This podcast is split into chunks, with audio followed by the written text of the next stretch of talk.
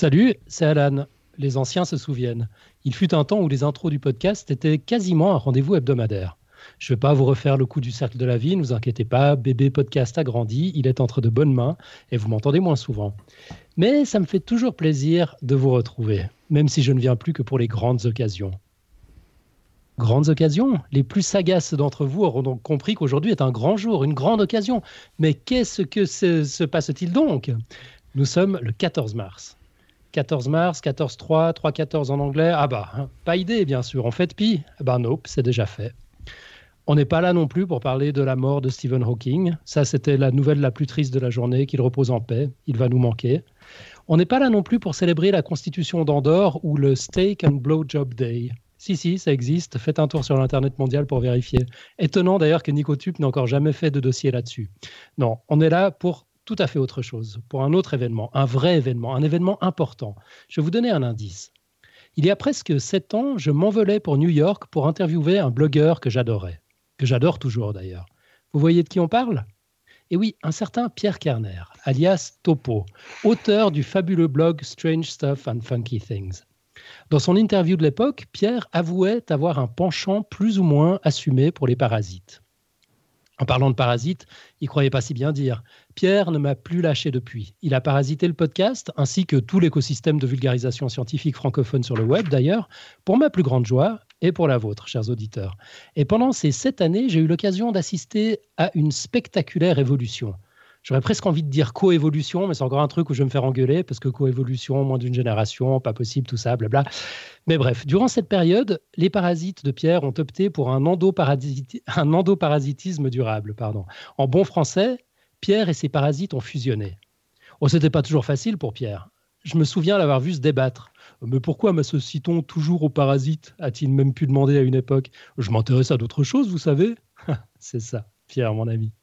Tu sais bien que le monde n'est pas noir ou blanc, que les frontières sont parfois floues et que le meilleur des autres est parfois aussi le meilleur des parasites. On a tous, une fois ou l'autre, eu des doutes, voire éprouvé de la honte à l'égard de quelque chose dont on pouvait au contraire être fier. Qui suis-je pour juger? Mais heureusement, avec les années et la sagesse aidant, on finit tous par accepter et aimer ce qui nous constitue fondamentalement. Aujourd'hui, mesdames et messieurs, Pierre a fait la paix avec ses parasites. On peut carrément parler de rapports mutuellement bénéfiques. Ils tirent le meilleur les uns des autres. Pierre, en hôte toujours charmant, leur a laissé prendre le contrôle. Ils se sont servis de sa plume, de son talent, de sa notoriété pour écrire un livre. Si, si, véridique, un vrai livre en papier, avec une couverture, des pages et tout, plein d'histoires et des illustrations de ouf. Alors le livre est certes signé Pierre Kerner, mais ce sont bel et bien ces parasites qui le fascinent tant qui l'ont écrit, chapitre après chapitre. L'ouvrage Moi parasite de Pierre Kerner et autres parasitoïdes sort aujourd'hui chez Belin. Et ça, c'est un événement à ne pas manquer. Nous sommes le mercredi 14 mars 2018 et c'est l'épisode 332. Bienvenue sur Podcast Science.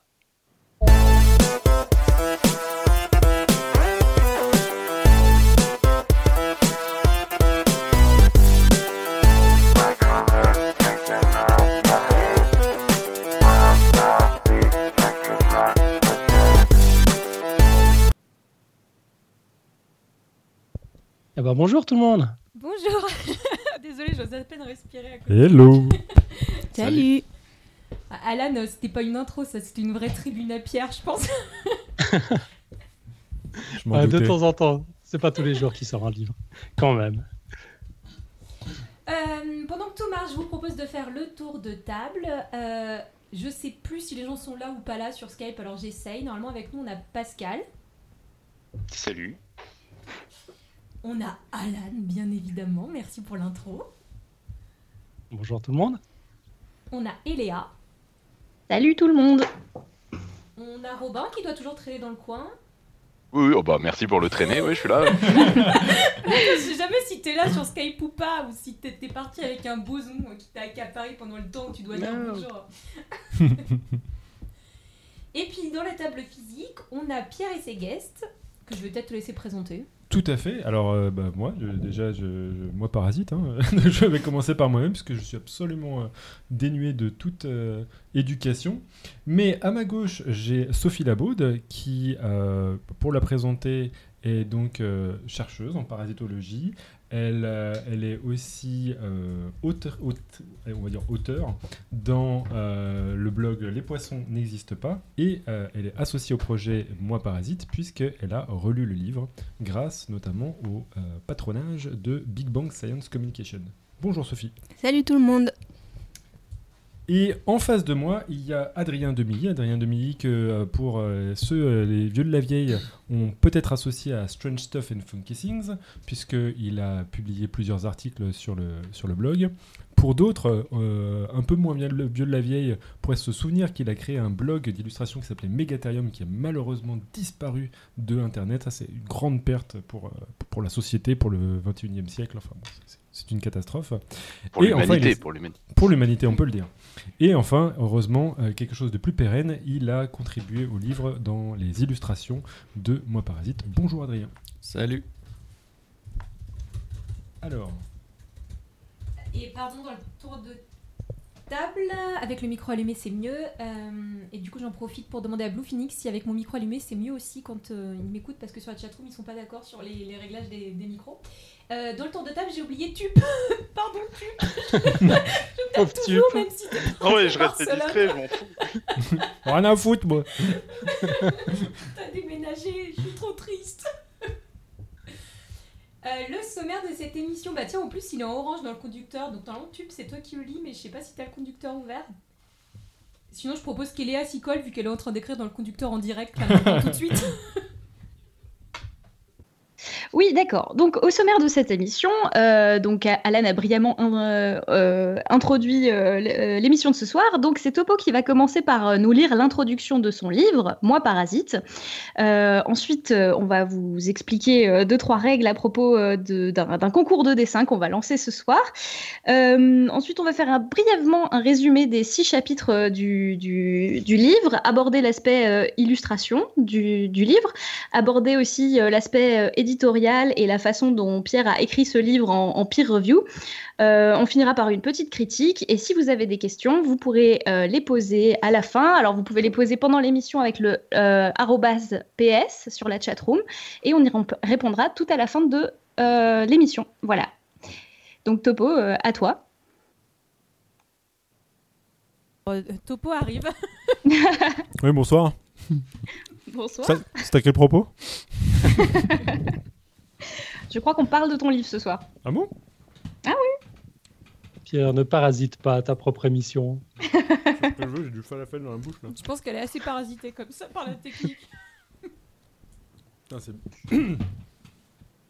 Alors, les enfants, racontons une belle histoire.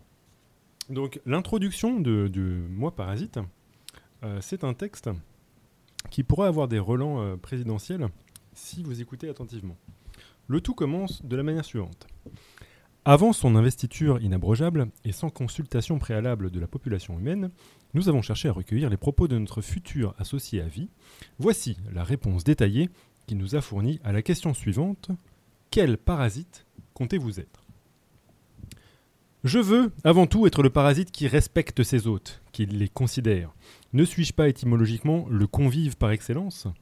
Emprunté au grec ancien parasitos, parasite est composé de para, à côté d'eux, et cytos, grain, blé, nourriture, et signifie littéralement qui prend la nourriture à côté d'eux. Avant de revêtir son sens moderne, mon nom qualifiait l'individu, invité à la table d'un riche, et qui, en retour, se devait de le divertir. Moi, parasite, je suis le représentant d'un parti au contour flou, et c'est sa force. Si l'on s'accorde sur le fait que je loge chez un hôte, il reste difficile de me distinguer d'une relation symbiotique, mutualiste, ou encore d'une simple cohabitation. Moi, parasite, est-ce dû au préjudice porté à mon hôte? Alors le parti de la prédation exerce la même politique sans souffrir des diffamations que je subis, et j'affirme ainsi que la plupart des relations mutualistes sont des interactions parasitaires à peine déguisées. Moi, parasite, je suis le partisan de l'exploitation et ferai bon usage de toutes les richesses produites par les organismes. Travail, matière, produits, que ce soit vos corps, vos organes, votre métabolisme, vos services de transport, vos soins, vos habitations, j'imposerai les taxes nécessaires sur l'ensemble de vos ressources. Moi, parasite, je vous garantirai cependant une solidarité universelle et indéfectible. J'aurai à cœur de maintenir une relation d'étroite proximité entre nous, et je n'hésiterai pas à rendre notre interaction durable et obligatoire. Moi, parasite, je serai l'agent de la transition. S'il est une leçon à tirer du passé, c'est bien que toute interaction, même durable, est instable et peut radicalement changer au cours du temps. Le parasite d'antan sera-t-il le partenaire altruiste du futur?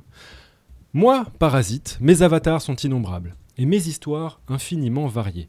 Mais je me limiterai à un mandat de six chapitres dont voici le programme. Moi, vers solitaire, je vous présenterai mes biographes qui, en comptant mes exploits, jetaient les prémices de la parasitologie. Moi, guêpe parasitaire, je n'ai jamais eu de prétention de, de travailler seul. Je vous ferai donc découvrir mon projet de stratification efficace du travail parasitaire à travers une extraordinaire entreprise d'imbrication de parasites.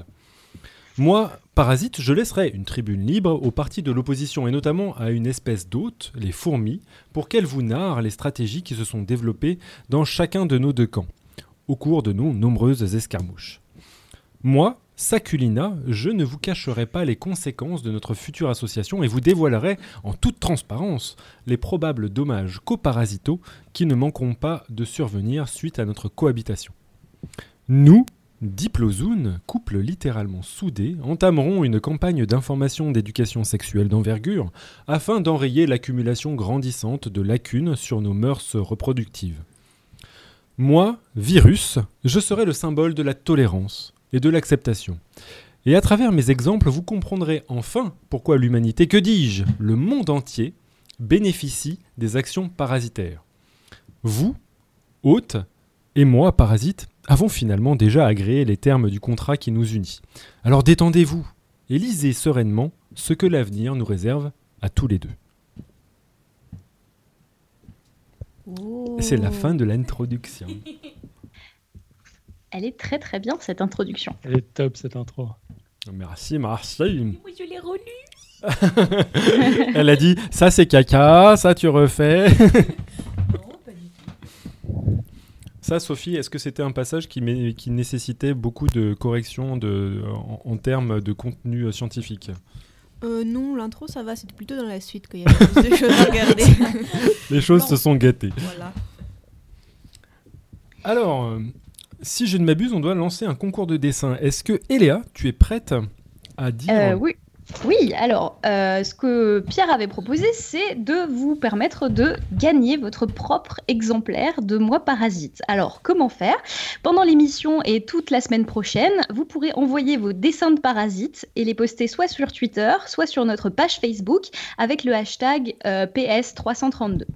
Le plus beau dessin de parasite donc, Ah, gagnera j'interviens, j'interviens. Oui. PS332 plus hashtag moi parasite. Il faut, faut Oh, les deux, deux hashtags. Il pour faut que- les deux hashtags. Exactement. Euh, donc, euh, vous pouvez reposter sur les réseaux sociaux et le plus beau dessin, après une sélection euh, très objective et impartiale dans l'équipe du podcast, euh, gagnera donc le livre. Les autres dessins, eux, auront le droit à une place de choix sur le site internet et on fera un post qui compile tous vos dessins. Donc, on attend avec impatience vos contributions. Tous les supports sont permis, donc à vos crayons. Si vous n'êtes pas, vous n'avez pas la chance d'assister à ce live, je vais republier les règles juste après l'émission sur le site web, comme ça euh, vous pourrez euh, participer toute la semaine. Voilà. Tout à fait. Alors, il y a juste un petit truc à savoir, c'est que vous n'allez pas dessiner n'importe quel parasite. Pour, euh, pour le parasite qui, qui est à dessiner, il faut suivre les instructions. Et c'est là où on va rentrer dans un truc un tout petit peu, justement, une bonne transition sur le premier chapitre. Le premier chapitre de ce, de ce livre parle des biographes, en prenant la parole du Ténia. Or, le Ténia, il va se, se poser des questions sur quels étaient les biographes, c'est-à-dire quels étaient les humains qui se sont intéressés aux parasites. Parmi euh, certains de ces biographes, il y en a un, Nicolas Andry, un Français, qui, euh, si je ne m'abuse, au XVIIIe siècle, mais c'est un truc euh, généralement que je dois vérifier, mais que je n'ai pas vérifié à la dernière minute, euh, donc s'est intéressé justement à la description de certains parasites, dont le ténia, qui, dont il avait fait un superbe portrait. Et le truc, c'est que généralement, pour pouvoir décrire les parasites dont on lui parlait, soit il assistait lui-même à une dissection, soit il assistait lui-même à l'observation d'un parasite, c'est-à-dire un spécimen qu'on lui apportait, ou plus difficile, on lui faisait un- on lui narrait exactement ce que quelqu'un, un médecin généralement dans une autre ville, avait vu lors de justement ces observations. Et donc, le parasite dont il faudra dessiner, et donc je vous rappelle qu'il faudra publier sur Twitter avec les hashtags PS332 et moi parasite, c'est celui dont je vais vous lire la description maintenant et qu'on vous repostera justement sur, euh, sur Twitter et peut-être même sur les, dans les notes de l'émission pour, euh, pour pouvoir justement jouer à ce jeu. Alors, Nicolas Andry, je vais le faire avec euh, la, voix de Nicolas Andry, bien entendu. Et euh, comme c'est du vieux français, euh, il y a euh, tous les S qui sont changés par des F. Et j'ai jamais su ce qu'il fallait faire avec ces saloperies de F. Il faut les, les prononcer avec des S. Euh, il, Mais- faut, il faut dire S, ouais. Alors moi Ouais, je vais dire F. En fait. Oui, mais moi je vais dire F quand même. Parce que c'est mon livre et je fais ce que je veux. Alors, cette observation a été communiquée il y a plusieurs années par un médecin d'Hanover à Madame la Duchesse de Bouillon, qui, aussitôt, eut la bonté de m'en faire part. Je vais arrêter au bout d'un moment, hein, vous inquiétez pas. Mais moi, ça m'éclate. En fait, quand j'étais petit, je lisais du vieux français comme ça et j'étais mort de rire par terre. Il s'y agit d'un animal extraordinaire rendu par la femme d'un maréchal d'Hanover deux jours avant que de mourir. La figure qui en fut envoyée du pays à Madame la Duchesse de Bouillon et dont je fis tirer une copie me parut si singulière que je crus devoir suspendre là-dessus mon jugement. Monsieur Poligny, savant médecin de Francfort, a décidé a depuis pardon, donné la figure de cet insecte dans une dissertation particulière sur les vers avec la relation de la maladie de cette femme. Il ajoute que cette relation est décrite par le médecin même de la malade, nommé Chrétien Louis Côte-Sèvres, ce qui ne confirme pas peu la vérité du fait. Argument d'autorité, bonjour. Comme la relation que Madame la Duchesse de Bouillon m'a mise entre les mains s'accorde avec celle qui est dans la dissertation de Monsieur Poligny, et qu'elle a cet avantage d'être mieux circonstanciée, nous la préférerons ici. La voici, mot à mot, en 1697, donc euh, 17e siècle en fait. La femme d'un maréchal d'Hanover s'étoit trouvée fort mal dans une couche. D'abord, après son accouchement, il lui sortit aux bras et aux jambes des ampoules fort grosses et fort dures. Et elle devint toute percluse. On lui appliqua des vésicatoires qui tirèrent une grande quantité d'eau. On fit plusieurs autres remèdes et la malade, après avoir regardé gardé le lit pendant 17 semaines, guérit enfin et l'année d'après accoucha heureusement. Elle porta cette nouvelle fente. C'est-à-dire quoi, sa nouvelle fente? Non, cette nouvelle santé, putain. Saloperie de F. Non, non, mais on voit où vont tes idées, j'aime beaucoup, moi. Elle porta cette nouvelle santé jusqu'à la Pentecôte seulement, qu'étant allée se promener à la campagne, elle but beaucoup de lait et fut aussitôt attaquée d'une violente colique, oh la pauvre, qui la tourmenta toute la nuit. Le mal devint si pressant que le lendemain elle ne put se lever.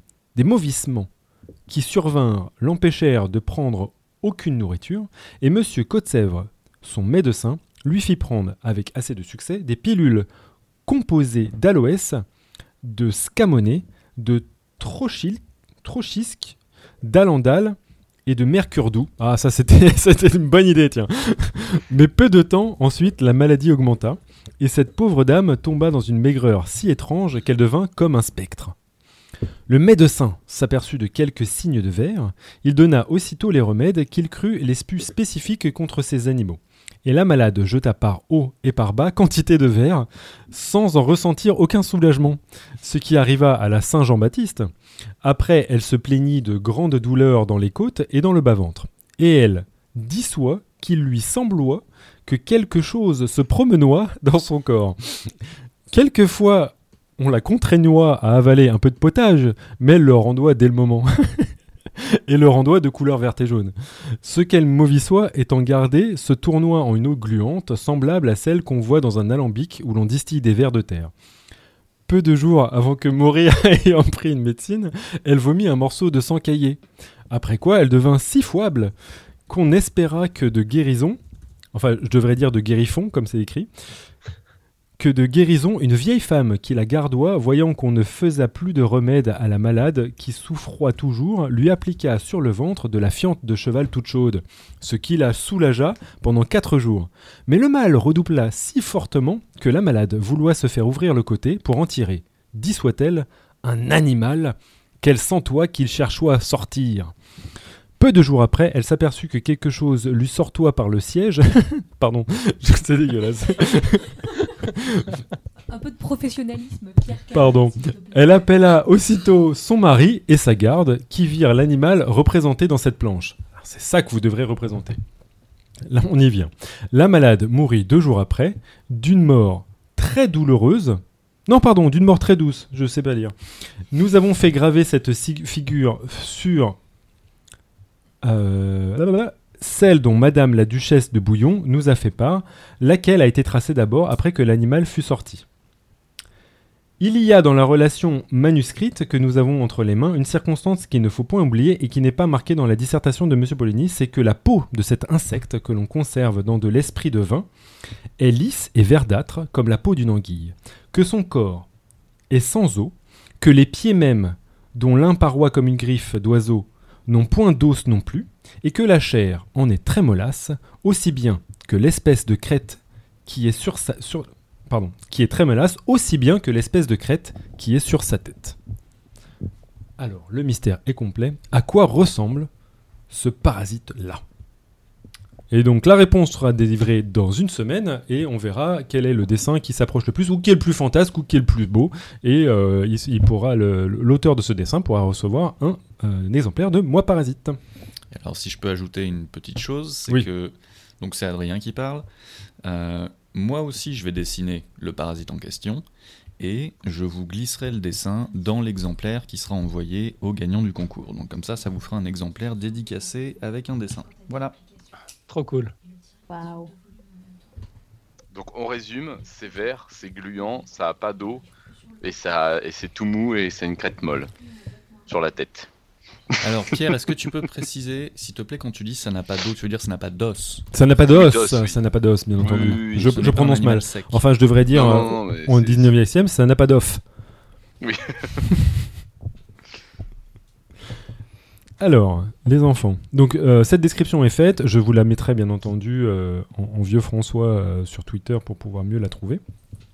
Je m'en occupe dès demain, mais pour ceux qui sont déjà dans le chatroom, ils peuvent l'écouter. Et comme ça, le, jeu sera lancé. Même pour ceux qui ne se- seront pas branchés sur la chatroom, je vous rappelle, une semaine pour le faire pour gagner un exemplaire de Moi Parasite. Et j'ai le droit, avant que tu commences à parler de, de, de, de ton sujet, Oui. de demander ce qui foutait à, à faire bouillir des vers de terre dans un alambic. C'est une bonne question. Eh bien, je, je pense qu'on devait en faire de l'alcool de vie. Non, je sais pas. Parce que quand même, Euh, bah, c'est une bonne question. Je sais pas du tout euh, pourquoi ils Non, devaient non. faire ça, mais partons sur le sujet, c'est pas grave, l'émission va être suffisamment longue comme ça. Et juste pour préciser les modalités du concours, quand on dit une semaine, c'est une semaine à partir du 14 mars, pas une semaine à partir du moment où on écoute le podcast, ce qui sera peut-être dans. bien sûr que non. C'est ça. C'est Oui, pour ça que ça. je, on lancera le, le- le jeu sur Twitter euh, correctement à partir de, à partir de ce soir. Euh, je mettrai le texte et comme ça, tout, tout, tout ira bien. Ça marche. Les enfants, qu'est-ce qu'on fait? Eh ben, je crois que là, c'est le moment où tu nous parles de tes six chapitres. D'accord. Alors, qu'est-ce que vous voulez savoir? Ah, Qu'est-ce Ramenez-vous près de- du feu.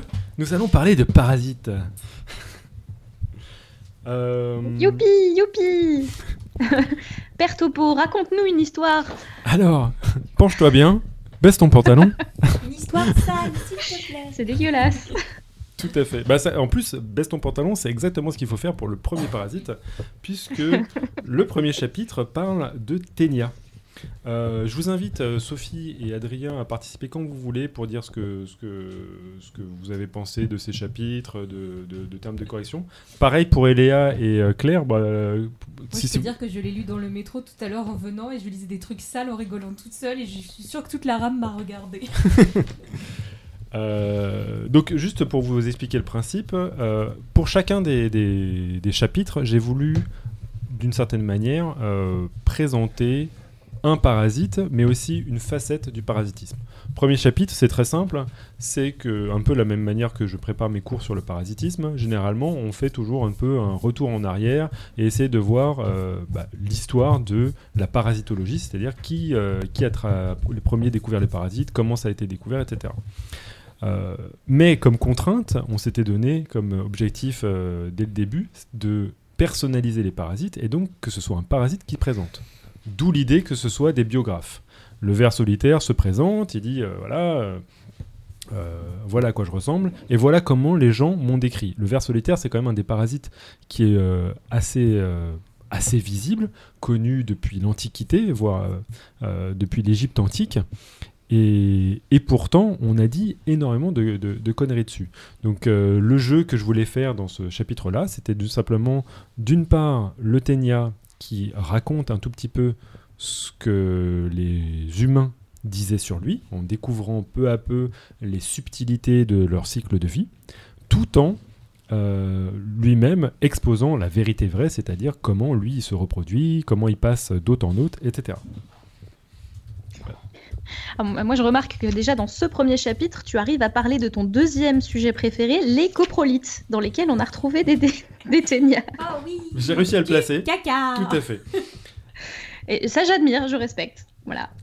Euh, Adrien, je te propose, on peut euh, parler un tout petit peu de, de ton illustration parce que c'est quand même euh, celle euh, pour, laquelle il y, avait énormément de travail qui a été fait. C'est une de- des illustrations pour lesquelles on a fait le plus de retours, toi et moi. C'est une de celles qui a pris le plus de temps, qui honnêtement a été assez galère à faire, que j'ai refait plusieurs fois en fait.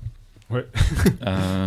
Puisque pour vous donner un petit peu une idée, quand Pierre me demande de faire un dessin, pour le premier chapitre, on va commencer un petit peu soft, c'est-à-dire que tu vas me représenter en une image 15 éléments essentiels qu'on va retrouver dans le texte. Donc il faut que, avec la taille que ça va faire sur le livre divisé par 15, qu'on arrive à reconnaître quelque chose qui va être mentionné dans le texte après. Donc l'illustration, c'est un- une espèce de grand cabinet de curiosité.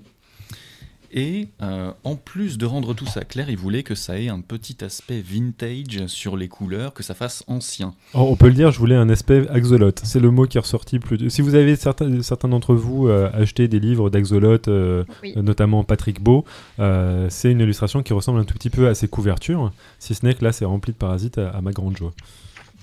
Alors, c'est- c'est c'est marrant que tu, tu le dises parce que, oui, effectivement, c'est le premier truc auquel j'ai pensé quand j'ai ouvert cette illustration. Cette illustration. Donc, c'est très bien fait. Voilà. C'est gentil. Il n'y a pas que des parasites dessus, hein, il y a aussi Ouais. euh, notamment des remèdes. Euh, je sais pas si on peut décrire un petit peu le dessin. euh, Ouais, ouais, carrément, allons-y. hein. Alors parmi les remèdes, il y a des plantes médicinales qui étaient euh, utilisées à une certaine époque pour euh, soigner le ténia. Euh, et puis, à un autre endroit de- du cabinet, il y a une molécule de niclosamide, si je ne me trompe pas. Niclosamide ou praziquantel Alors, je sais plus. Euh, bah, niclosamide. Voilà. Niclosamide, voilà. qui est un remède plus récent euh, contre, le, contre le ténia. Vermifuge. Voilà. Il y a, oui, donc c'est probablement pas uniquement contre le ténia en fait. C'est anti-helminthique, c'est-à-dire que en gros, c'est les ténias et d'autres vers parasitaires un peu colossaux comme les ascaris, euh, bon, des trucs qui, qui, qui voyagent dans le bidon. Quoi. Il y a aussi quelques portraits de, scientifiques qui ont travaillé sur le sujet. Des portraits sous différentes formes. Il y a deux petits, deux petits médaillons avec euh, des images. Il y a des bustes de Aristote et d'Hippocrate. Il y a aussi un vase en métal avec le visage d'Avicenne dessus, qui est un grand médecin euh, de l'Antiquité en Orient. Et il y a une photo euh, d'un personnage euh, dont Pierre va sûrement parler par la suite, qui s'appelle Monsieur Kuchenmeister. Donc, tu, tu- tu veux tout de suite orienter là-dessus Je Euh, sais pas, comme tu Ouais, ouais, non, non, mais bien sûr, bien sûr. Euh, euh, je vous rappelle pour ceux qui sont dans notre chatroom que vous pouvez poser des questions en rajoutant le, le- le message, le petit PS pour pouvoir en parler. Et je vois que déjà il y a certaines questions qui, qui arrivent dessus. Euh, donc, euh, comme Adrien le disait, il y a plusieurs choses sur cette, euh, ce cabinet de curiosité, qui est un petit peu le cabinet de curiosité à l'effigie et aussi parfois des trucs qui font peur aux ténias, comme ces fameuses molécules qui sont censées les tuer. Et Kuchenmeister, c'est un des, des scientifiques qui est représenté. Alors, euh, il a la particularité, lui, d'être euh, un, scientifique qui, euh, en fait, est gynécologue. Sauf que sa passion dans la vie, c'était pas du tout de chercher dans les foufs des femmes, c'est plutôt de chercher dans les fions de ses congénères. Puisqu'il s'est passionné à son époque, du coup, à la parasitologie, et notamment.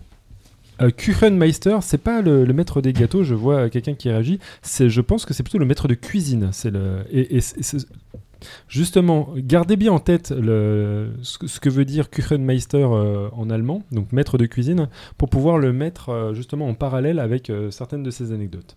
Donc ce Kuchenmeister, qui était gynécologue, il s'est intéressé sur les parasites et il y avait un grand débat qui faisait rage à ce moment-là, c'était de comprendre comment les ténias, donc ces vers, arrivaient euh, dans le ventre des gens. Et euh, bah, c'était assez compliqué de comprendre cette, euh, ce, transfert-là. La plupart des gens pensaient que c'était potentiellement de la génération spontanée. Et il y a un autre scientifique qui s'était intéressé pour un autre parasite spécifique et qui avait compris le premier qu'il pouvait y avoir des changements drastiques entre les stades larvaires et adultes de certains parasites. Kuchenmeister, apprenant cela, s'est dit Ma parole, je suis assez certain que on chope les ténias sous forme larvaire et qu'ils se développent dans le système digestif pour donner la forme adulte. Reste à savoir où se trouvent ces formes larvaires. Donc, euh, pour pouvoir prouver cela et pour pouvoir trouver cela, il a fait pas mal de recherches. Il a caractérisé des ténias d'autres espèces, comme le ténia du chien, les ténias du chat, et il a réussi pour la plupart à trouver quel était ce qu'on appelle un hôte intermédiaire, c'est-à-dire l'hôte dans lequel se trouve l'étape larvaire du cycle de vie du ténia. Et pour les humains, il s'est demandé si tout simplement ça ne pouvait pas être euh, la viande de porc pour, qui, qui transporterait les larves justement du ténia. Pour le prouver, euh, il a en fait caractérisé des porcs dans lesquels la viande était un tout petit peu justement compromise, et il a caractérisé certains nodules, certaines sortes de petites, euh, euh, tumeurs à l'intérieur, dans lesquelles il avait l'impression d'avoir trouvé des sortes de formes larvaires de ténia. À quoi il les reconnaissait? Eh bien, la tête du ténia, ce qu'on appelle un scolex, elle a une caractéristique, elle a une forme très très précise, qui ressemble en fait à un petit crochet. Donc euh, là, pour pouvoir faire ces découvertes, il fallait avoir l'invention du microscope, l'invention des loupes, etc. Il fallait que tout soit clair à, ce niveau-là. Et heureusement que Meister pouvait bénéficier de ce genre de choses. Donc, il voit certaines viandes de porc euh, dans lesquelles il pense qu'il y a peut-être euh, eu une infection probable. Et il dissèque cette viande de porc et trouve à l'intérieur des petites larves qui, selon lui, ressemblent à des larves de ténia, qui ressemblent à un ténia adulte. Alors, certes, mais comment essayer de prouver que euh, si quelqu'un mange euh, ces petites larves, il va se retrouver avec un ténia? Alors, d'une part, il le fait chez des animaux. Mais les ténias, en fait, il y en a plusieurs espèces.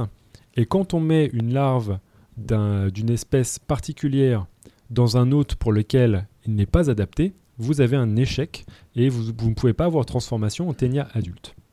Ça, Kuchenmeister, il avait assez bien compris en faisant des, euh, changements d'hôtes entre les ténias du chat et du chien, par exemple. Et ce qui fait, euh, pour le ténia, justement, qui, dont les, formes larvaires se trouvent dans le porc et qu'il suspecte, euh, euh, pouvoir, euh, justement, parasiter les humains adultes, c'est qu'il va chercher des cobayes. Alors, les cobayes, à l'époque, c'est facile d'en trouver. On, appelle ça des prisonniers condamnés à mort.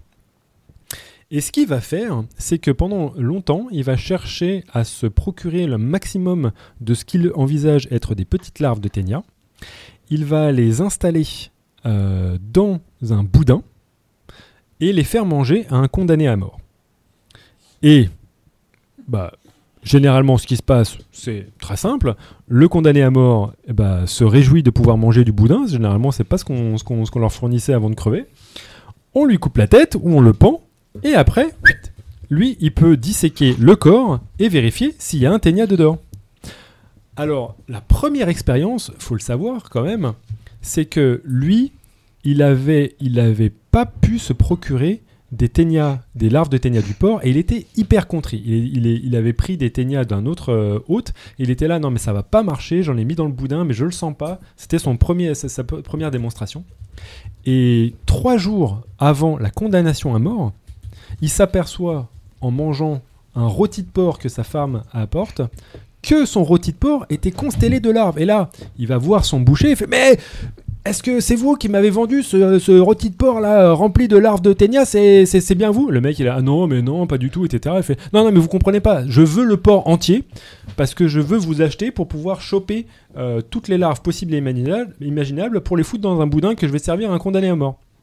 Je sais pas comment s'est fait la transaction, mais il a réussi à, à choper son, son, son, son rôti de, de porc et euh, nourrir un condamné qui donc s'était retrouvé, c'est pas une expérience très très propre, hein, parce qu'il avait mangé plusieurs larves de ténia, mais après sa mort et après sa dissection, Kuchenmeister, le maître de cuisine, si vous vous rappelez bien, a trouvé à l'intérieur des boyaux de, euh, du condamné à mort des ténias dont un mesurait près de 1 mètre de long. Donc bravo, GG, il avait pu, pu- pu montrer qu'il y avait bel et bien une corrélation entre euh, la consommation de larves et euh, le développement d'un ténia adulte. Et ça, cette expérience, il l'a reproduit euh, deux fois, si je ne m'abuse. Donc voilà. Je, je peux t'interrompre. En Bien trois sûr. jours, le machin faisait un mètre de long. Euh, alors, le- le- la croissance est assez rapide. Je ne sais pas exactement comment ça se fait que celui-là était euh, un mètre de long et si par hasard les larves de ténia qu'il avait mangées plus tôt ne contenaient pas des, euh, justement des, euh, des, des larves euh, qui, qui étaient adaptées à sa physionomie. Donc c'est pour ça Oui, que cette expérience, avait- elle n'était pas top top. C'est exactement ça. Sinon, sur la chatroom, on, se demandait si c'est là que venait la chanson Tiens, voilà du boudin ou il n'y avait pas corrélation du tout. Bah écoute, ça me, remplirait, ça me remplirait de joie si c'était le cas, parce que tiens, voilà du boudin.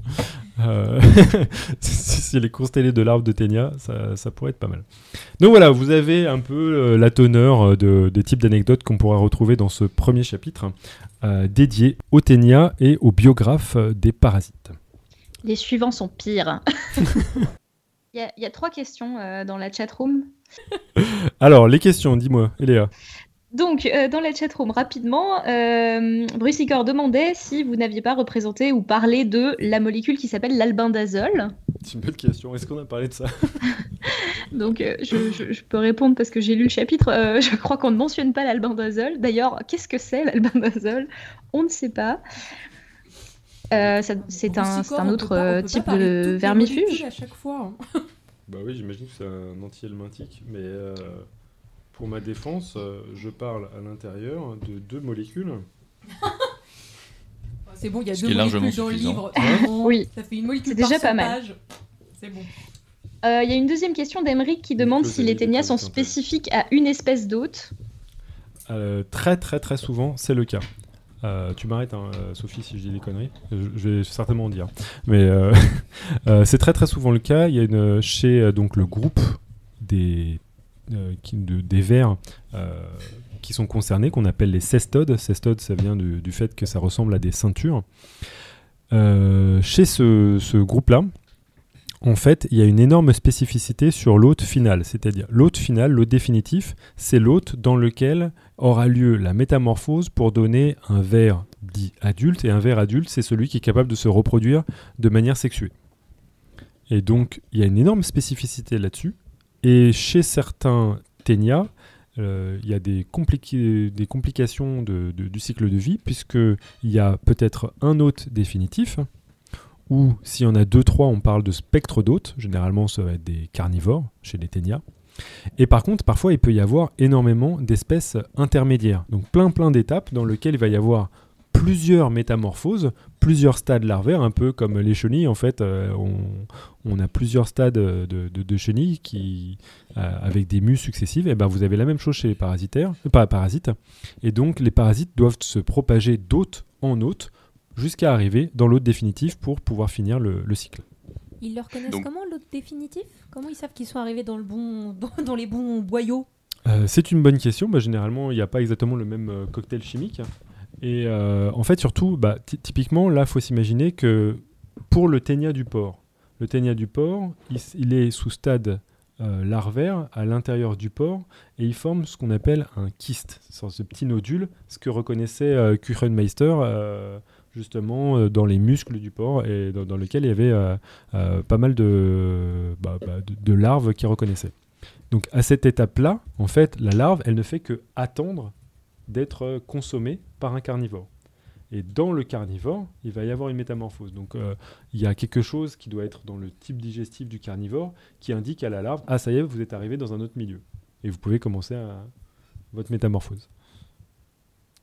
Voilà, voilà. J'aurais une autre question. Tu disais plusieurs stades avant, c'est-à-dire que potentiellement il faut se faire bouffer par un animal, puis par un autre, puis par un autre, dans cet ordre-là pour que ça fonctionne, c'est ça? Exactement. Il y a euh, une illustration qui a été réalisée par euh, Alain Prunier. Merci. euh, dans lequel on voit un stade qui est, enfin, un cycle qui est particulièrement compliqué, qui est celui d'un ténia qui s'appelle diphilo. voilà, je vais me- me- les pinceaux.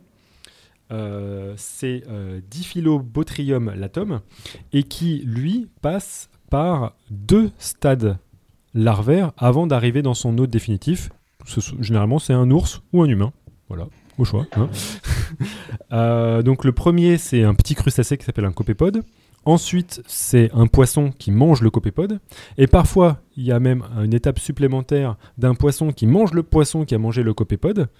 Et enfin, ce poisson est mangé par un carnivore, que ce soit un ours ou un humain, et va se développer dans les tissus de ce carnivore pour, donner une forme adulte. Généralement, c'est une forme qui peut atteindre euh, une bonne taille, une bon 10 mètres, euh, 10 10 mètres de long à l'intérieur des boyaux. Sympa. Et alors l'autre question aussi, que c'est un truc que j'avais jamais réalisé, mais euh, tu, tu dis forme adulte, donc capable de reproduction sexuée, c'est-à-dire que les oui. vers solitaires baissent dans nos intestins. Alors, il est solitaire pour une bonne raison, c'est que la plupart du temps, euh, il est euh, en un seul euh, représent- il est représenté par euh, un seul individu à l'intérieur. Sauf que les vers solitaires, ils ont une particularité, c'est qu'ils sont formés de petits anneaux, de petits segments, Euh, et chacun de ces segments porte à la fois des organes de reproduction mâle et femelle. En fait, c'est un hermaphrodite. Donc, pour le ténia du porc ou le ténia du bœuf, ce qui se passe, c'est que les segments vont éjaculer dans le, système digestif, ou parfois c'est une fécondation interne, et ensuite vous avez une reproduction à l'intérieur de votre tube digestif, mais à l'intérieur de chacun des segments, ce qui va fournir des segments remplis d'œufs fécondés qui vont se détacher et partir dans la circulation digestive. Alias, c'est de l'autofécondation. Souvent, c'est le cas pour les ténias. Après, il y en a d'autres, comme euh, certains, euh, les Echinococcus, qui eux sont plusieurs représentants, et là, c'est partouze. C'est génial. Et puis, tu as toute la, détaillée- la, Alors, la description du- vraiment du- détaillée dans le chapitre 1 avec une histoire d'éjaculation qui dégouline le long des segments. Je t'invite fortement à le lire dans le métro, ça met très à l'aise. Du coup, les, les premiers euh, scientifiques qui ont étudié la transmission du, du ténia euh, par, par la bouffe, il fallait qu'ils tombent sur une espèce qui puisse se développer à la fois dans leurs intestins et dans euh, l'intestin d'un animal qu'ils consommaient, c'est ça? Pour les ténias, en fait, ça faisait longtemps qu'ils suspectaient la viande de porc et la viande bovine. C'est notamment, Ouais. probablement, à cause de ça qu'il y avait des interdits alimentaires dans certaines religions. Mhm. Donc c'est pour ça que lui, enfin, Kuchenmeister, il n'est pas là euh, à, à se, se poser n'importe quelle question. S'il s'il blâme la viande de porc, c'est parce qu'il pensait bien qu'il y avait un lien. Euh, mais, mais, mais sinon, euh, les ténias de porc et de vache, donc ça veut dire les ténias qui se trouvent non pas dans le système digestif du porc ou du- de la vache, mais dans leurs muscles, ils ne sont spécifiques à nous les humains. C'est-à-dire qu'ils ne, poussent pas dans d'autres tubes digestifs. Ils sont, euh, ils sont euh, adaptés à notre tube digestif, à notre physionomie. Mhm. Mais du coup, Emeric avait une autre question dans la chatroom. Il se demandait comment les ténias transmettent leurs larves chez le porc. Alors ça c'est une bonne question et pendant longtemps j'ai pas eu de réponse euh, facile à, à donner. Donc ça va dans le caca, on est d'accord. Donc a priori, si euh, on est plus ou moins propre, euh, nous on se fait pas recontaminer. On Chose pas notre caca. Voilà. Chose qui est possible. hein, dans certains pays, il y a quelque chose de dramatique qui peut arriver, c'est qu'on ne se fait pas infecter par des larves de ténia, mais par des œufs de ténia. Et là, ça, mes amis, ça c'est quelque chose de catastrophique, parce qu'on se retrouve du coup avec le corps constellé de larves de ténia qui poussent et qui attendent de se faire bouffer par un autre humain. Donc, rappel, euh, PS, euh, cannibalisme des, des- précédentes émissions, euh, ça n'arrive pas, pas si fréquemment que ça. Et quand ça arrive, c'est juste dégueulasse. On a des muscles, la langue ou parfois même le cerveau constellé de larves. Vous pouvez voir d'ailleurs le 14 mars sur le Café des sur le- les réseaux sociaux du Café des Sciences, il y a une image d'un cerveau pour la semaine du cerveau. On est dans la semaine du cerveau. Et ouais, tu Ouais, vois, c'est J'ai ça. vu passer cette image et je me suis dit que c'était vraiment à la fois dégueulasse, franchement, et hyper impressionnant. Et ben c'est des larves de ténia dans le cerveau Ah. d'un humain. Voilà. Mais donc, comment ces porcs arrivent à bouffer du caca? Bon, Alors déjà, un, ils sont général- généralement, ils sont pas très très euh, euh, discriminants sur la nourriture qu'ils mangent. Donc, euh, si il y a par exemple des, euh, des, des excréments sur euh, de- de- des aliments, euh, le, porc va le manger. Mais bon, ça peut arriver rarement. Mais il y a quelque chose qui peut être un vecteur de, de, ces, de ces œufs de ténia, ce sont les mouches à merde. Sur Ah les oui. pattes des qui, de, de qui va se coller des œufs euh, de ténia et qui vont de se balader donc de crottes vers d'autres choses comme par exemple euh, des, des herbes, euh, de- du fumier ou autre chose qui peuvent être consommées par euh, bah, des vaches ou des porcs. C'est si petit que ça, les œufs de ténia, donc? Euh, les œufs, oui. Les segments, non. Euh, donc, en fonction de l'espèce, euh, il peut y avoir soit propagation des œufs dans le milieu, soit au contraire propagation de euh, d'œufs qui sont empaquetés dans les segments. Ça dépend euh, de, des modalités. Mm. Donc ça, euh, Sophie, c'était le premier, euh, euh, comment dire, le premier chapitre que tu as lu. Est-ce que tu t'es dit que tu étais profondément dans la merde quand tu as lu ça et qu'il fallait vérifier tout ce que, tout ce que j'avais dit? Je m'attendais un peu à ce genre de choses, que je Ouais. connais quand même et je sais. euh, Le micro, On le micro, on- le on micro. n'entend pas de Sophie très fort. Alors, c'est- Attends, ouais, recommence à parler? Oui, vous m'entendez mieux? Non Alors attends, c'est celui-là, ouais. Ça marche? Oui C'est parfait. Ouais, ok. On a identifié le micro. Molly, merci. Voilà. Oui, je disais que euh, je m'attendais euh, de la part de Pierre euh, exactement euh, ce, ce genre de choses dès le premier chapitre. Ça m'a pas vraiment surpris euh, de, de parler ça et, et aussi euh, rapidement.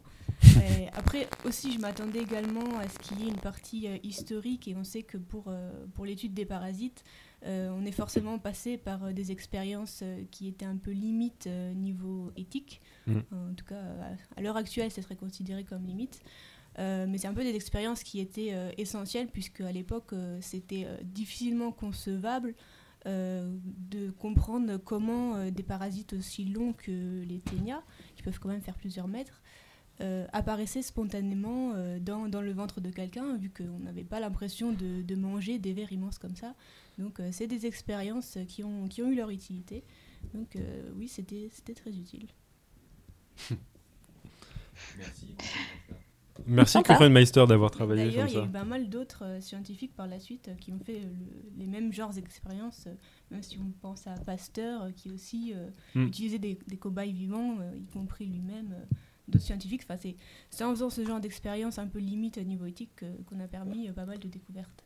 Ouais. Ouais, en même temps, ils faisaient avec ce qu'ils avaient, c'est-à-dire que l'éthique suivait aussi les, les capacités techniques euh, de, de l'époque. C'est-à-dire que Et puis Pasteur, quand il n'a pas trouvé de prisonnier, il est allé chercher des enfants dans la rue, ça marchait très bien aussi. voilà. Donc vive la médecine. Il y a eu une super expo sur Pasteur en ce moment au Palais de la Découverte. Ramenez vos enfants. Ils seront utilisés à bon escient. Alright. Euh, N'hésitez pas s'il y a des questions, si vous avez des remarques, etc. Sinon, euh, moi je passe euh, au chapitre 2. Le chapitre sur l'enchevêtrement parasitaire. Oui, Léa? Euh, Oui, vas-y, vas-y. Alright. Donc, euh, le chapitre 2, cette fois-ci, il y avait une notion que je voulais. euh, il y avait deux notions importantes euh, que j'enseigne à mes étudiants et que j'ai l'impression qu'il est nécessaire pour qu'ils se rendent compte un tout petit peu de la complexi- complexité des, des relations parasitaires, c'est un, d'essayer de donner une définition de parasite. On est au chapitre 2, le mec il s'est même pas euh, cassé la tête à mettre une définition de parasite pendant tout le chapitre 1. Donc c'était de donner une définition de ce que c'était qu'un parasite, une définition aussi de où vivait un parasite, parce qu'on peut les classer selon... En gros c'était toute une partie classification des parasites et définition, et une autre partie sur la représentation de ce que j'appelais l'enchevêtrement parasitaire. C'était toutes les relations compliquées qu'il peut y avoir, notamment à partir du moment où, où il y a des relations qui peut y avoir entre parasites hôtes, mais aussi entre parasites et parasites. D'où l'illustration d'Alain Prunier euh, à l'intérieur, l'illustration principale d'une guêpe qui est représentée entre en matrioshka, euh, une sorte de poupée russe, et dans lequel on voit à l'intérieur euh, à la fois une larve, un virus, un chromosome, etc. Souvent, il y a justement ces, relations imbriquées de parasitisme. Alors, je sais pas, bah, peut-être que je, peux, juste euh, dire euh, deux trois, petits, euh, deux, trois petits aspects sur, sur la notion de, parasitisme. Pendant que moi, j'enseignais le parasitisme à la fac et en préparant ce livre, il y a quelque chose qui m'a frappé, c'est la difficulté qu'on a de véritablement faire des distinctions entre les différentes relations qui existent entre, les organismes vivants. Le parasitisme, fondamentalement, c'est une relation d'un- d'une espèce vivante avec une autre espèce vivante et ça se définit généralement comme euh, une interaction durable, donc longue, entre deux espèces dans laquelle une d'entre elles vit aux dépens de l'autre. Et donc euh, celle qui vit aux dépens de l'autre, c'est la parasite, et celle qui est euh, fracassée par cette relation, c'est généralement ce qu'on appelle l'hôte. Mais en fait, il y a tout un spectre. Typiquement, il y a pas mal de gens qui pourraient me dire qu'est-ce que c'est que la différence entre le parasitisme et la prédation? Bah ouais, c'est pas, c'est pas si simple, parce que par exemple, le personnage principal de ce chapitre, c'est une guêpe parasitaire. Or, la plupart des guêpes parasitaires, ce qu'elles font, c'est qu'elles pondent à l'intérieur d'un hôte, et cet hôte, assez systématiquement, il va crever. Donc, c'est quoi la différence entre, la prédation, si ce n'est que la relation là qu'on voit, c'est juste que tu as une, une espèce de guêpe qui pond à l'intérieur d'un hôte, et cet hôte va juste mettre très très longtemps à clamser pour que euh, les larves qui sont à l'intérieur de son corps puissent euh, subsister. En gros, que dans Ouais. ce cas-là, le- l'hôte, il meurt mangé, comme Ouais. une proie qui serait mangée par un prédateur. Exactement, c'est ça. C'est-à-dire que c'est c'est, euh, la, la- la matière de l'hôte qui est consommée. En gros, euh, c'est comme si c'était juste un prédateur qui prenait vachement son temps. Et je fais, ah, moi aujourd'hui, j'ai mangé un tout petit peu de toi, mais je me réserve un petit peu un petit casse-dalle pour le lendemain. En gros, c'est un prédateur qui prend son temps. Donc la, grosse notion moi que je voulais mettre dessus, c'est euh, les définitions. C'est encore une fois une nomenclature humaine. C'est quelque chose qu'on essaye de faire pour pouvoir faire rentrer la nature dans des cases bien fermées. Et généralement, ça colle pas très très bien. Mais bon, il faut bien utiliser du vocabulaire pour pouvoir se- s'exprimer. Et là, un, des, un de ces aspects-là, c'était que euh, le parasitisme, selon moi, c'était il y avait toujours une notion de, de dégâts qui était fait entre le parasite et l'hôte, euh, quelque chose qui est puisé, et euh, interaction durable, c'est-à-dire que c'était quelque chose qui était sur le long terme. Or là, euh, typiquement, bah, la guêpe parasitaire, euh, je, l'incarnais un peu comme une, dame qui était euh, très très facilement vexable. Or, euh, la comparer par exemple avec un moustique, on dit souvent que les moustiques c'est des parasites, et là t'es là, mais attendez, mais vous pouvez pas me mettre dans la même case. Euh, Les moustiques c'est juste des petits rigolos qui prennent des petits euh, repas de sang euh, à peine, euh, à peine, euh, à peine rien, qui ne tuent pas leurs hôtes, et leur interaction n'est pas du tout durable. Donc, à vrai dire, ça c'était ce que éprouvent la plupart des parasitologues, qui est que bah, les, euh, les moustiques ne sont pas des parasites. Spoiler, c'est souvent ce que pensent les parasitologues. Donc euh, voilà, ça c'était pour un peu les définitions. Et d'autre part, il y avait cette notion de, euh, d'enchevêtrement. Et là, je suis euh, un peu rentré dans, des détails. J'essayais de me représenter où- jusqu'où on pouvait aller dans les imbrications invraisemblables. Donc, je suis allé, par exemple, euh, tout d'abord des guêpes parasitaires qui sont elles-mêmes parasitées par des guêpes parasitaires. Bon, ça, en fait, ça c'est super fréquent. Il y en a plein, plein, plein, plein euh, de guêpes parasitaires qui ont pour hôte spécifique d'autres guêpes parasitaires. Donc, vous avez, par exemple, à l'intérieur d'une chenille, des larves de guêpes et à l'intérieur de ces larves de guêpes, des larves d'autres guêpes. Ça, C'est ça, est-ce qu'on tente pas de parasiter l'adulte et parasite les larves, quoi? Alors, la chenille, c'est une larve, déjà. Oui, c'est une larve oui, de oui, non, papillon. mais les guêpes, Ouais. les guêpes qui parasitent d'autres guêpes, en fait, c'est leurs larves qui parasitent les larves de l'autre guêpe. Exactement. C'est classe. C'est pas mal. Parasiteception. Exactement. Et euh, justement, à travers ces questions, on, pouvait voir qu'il pouvait y avoir justement des conflits entre parasites, entre eux. Et je voulais me poser la question, est-ce qu'il peut y avoir aussi parfois des, sortes de cohabitation, voire des, euh, des collaborations qui puissent exister? Or, c'est le cas.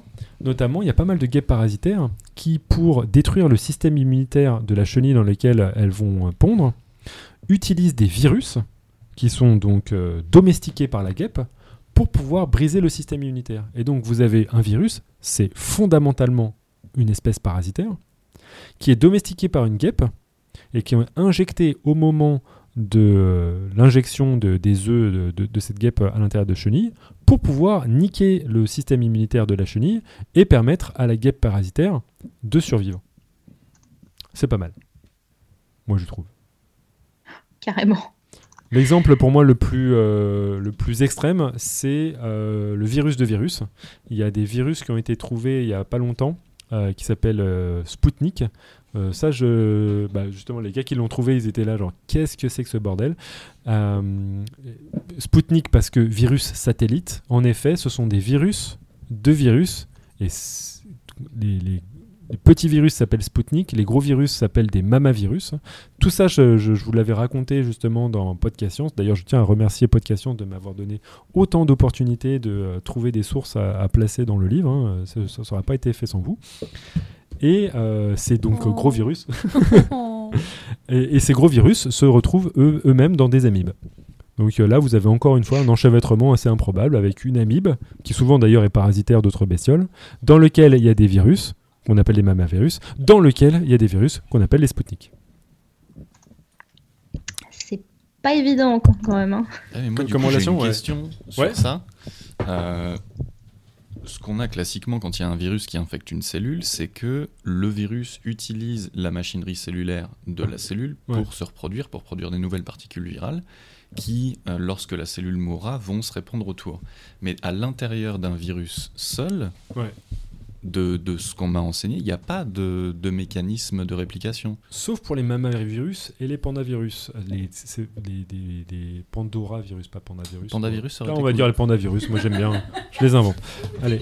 En fait, de plus en plus, on s'aperçoit qu'il y a des super gros virus qui n'ont pas que du matériel génétique, mais qui apportent aussi euh, certaines enzymes qui sont capables de répliquer euh, leur propre matériel génétique et qui, fondamentalement, exploitent la cellule pour pouvoir se reproduire, mais qui ont Mhm. certains de ces mécanismes-là qui sont assurés par la machinerie qui est elle-même euh, codée par le génome de, de la virus.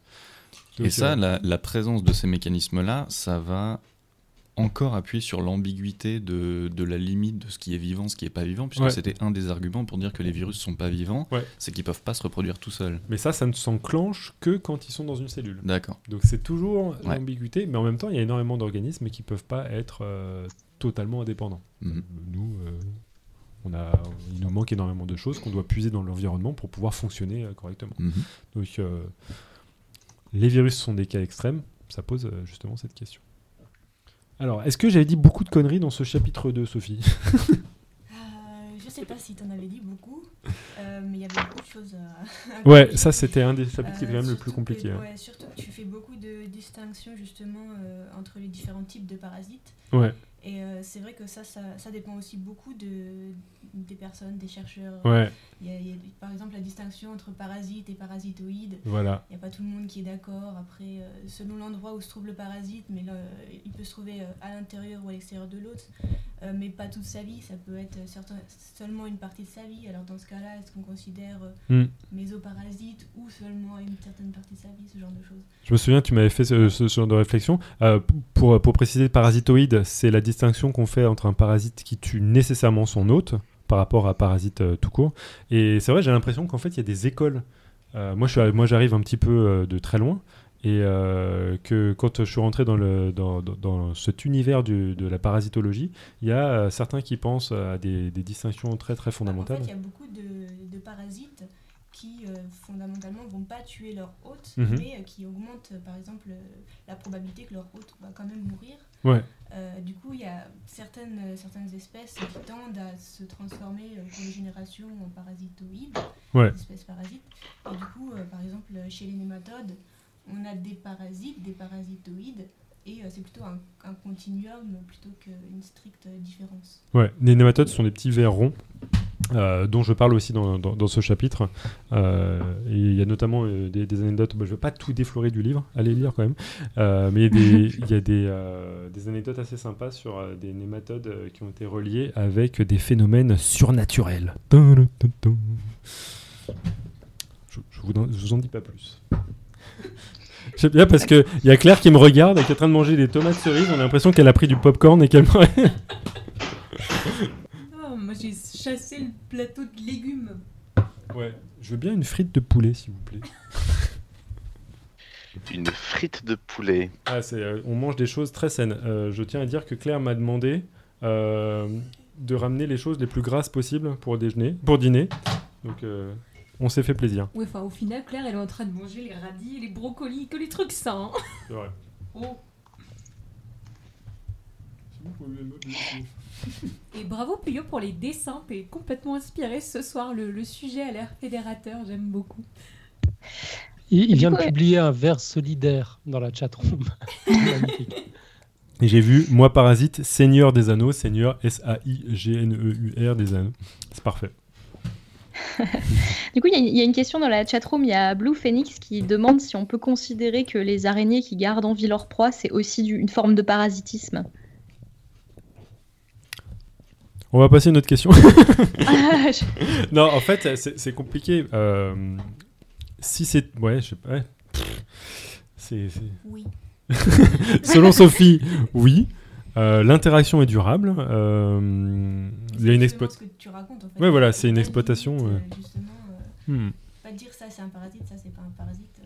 On est tous le parasite de quelqu'un plus ou moins. Complique pas tout, Pierre, tu vois bien que c'est simple.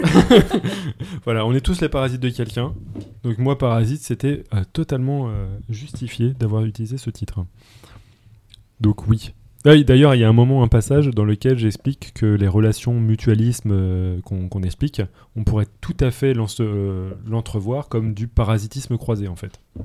Quand vous avez une fleur qui est butinée par un insecte, bah, la fleur cherche à obtenir un, un service du pollinisateur et le pollinisateur cherche à obtenir des ressources de la fleur. Donc en fait, c'est du parasitisme croisé.